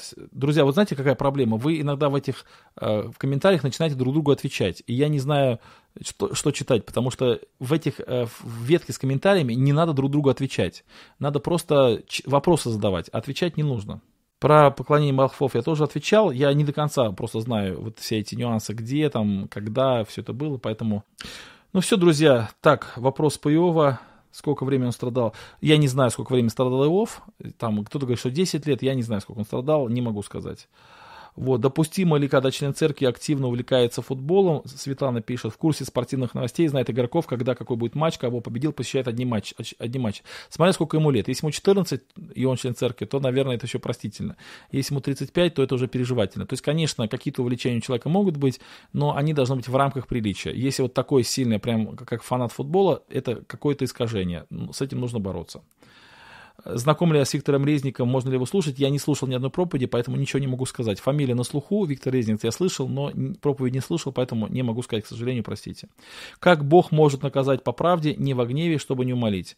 Но это наказывай меня, Господи, по правде, не во гневе твоем, чтобы не умолить, не умолить меня. Это Иеремия пишет. Но мысль такая, что, э, Господи, ты не по эмоциям меня наказывай, а по правде, то есть как бы по праведности своей. Кстати, слово праведность очень часто в Ветхом Завете оно как суд, э, как милость, то есть как благодать.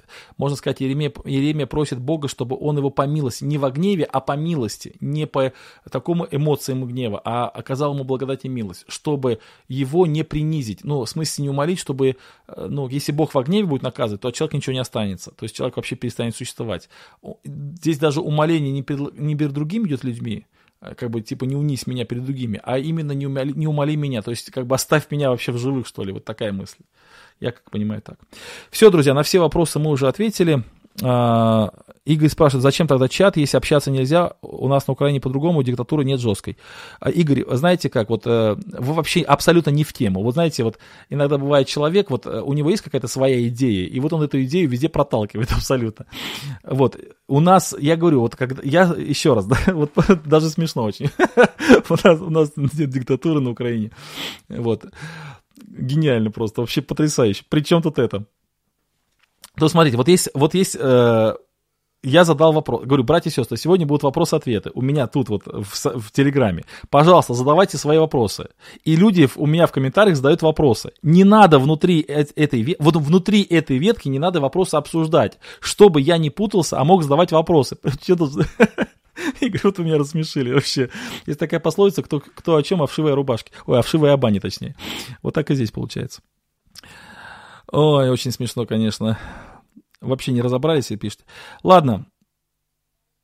То есть, э, обсуждать, пожалуйста, вот здесь обсуждать можно вопросы, там можно в других э, каких-то моих же ветках обсуждать. Но там, где задают вопросы, чтобы я их читал, зачем там-то портить эту ситуацию? Причем тут диктатура? Так. Ну все, друзья, спасибо вам большое. Две, 500, ох ты, 521 человек сегодня слушал меня, а я как раз сегодня не в самой лучшей форме, потому что что-то язык заплетается и в голове туман. Все, друзья, завтрашнее богослужение, завтра Рождество. Поздравляю вас сердечно с праздником. Пусть вас Господь благословит. Передайте вашей церкви приветствие от меня. Вот, всем спокойной ночи. Все, с Богом. До свидания.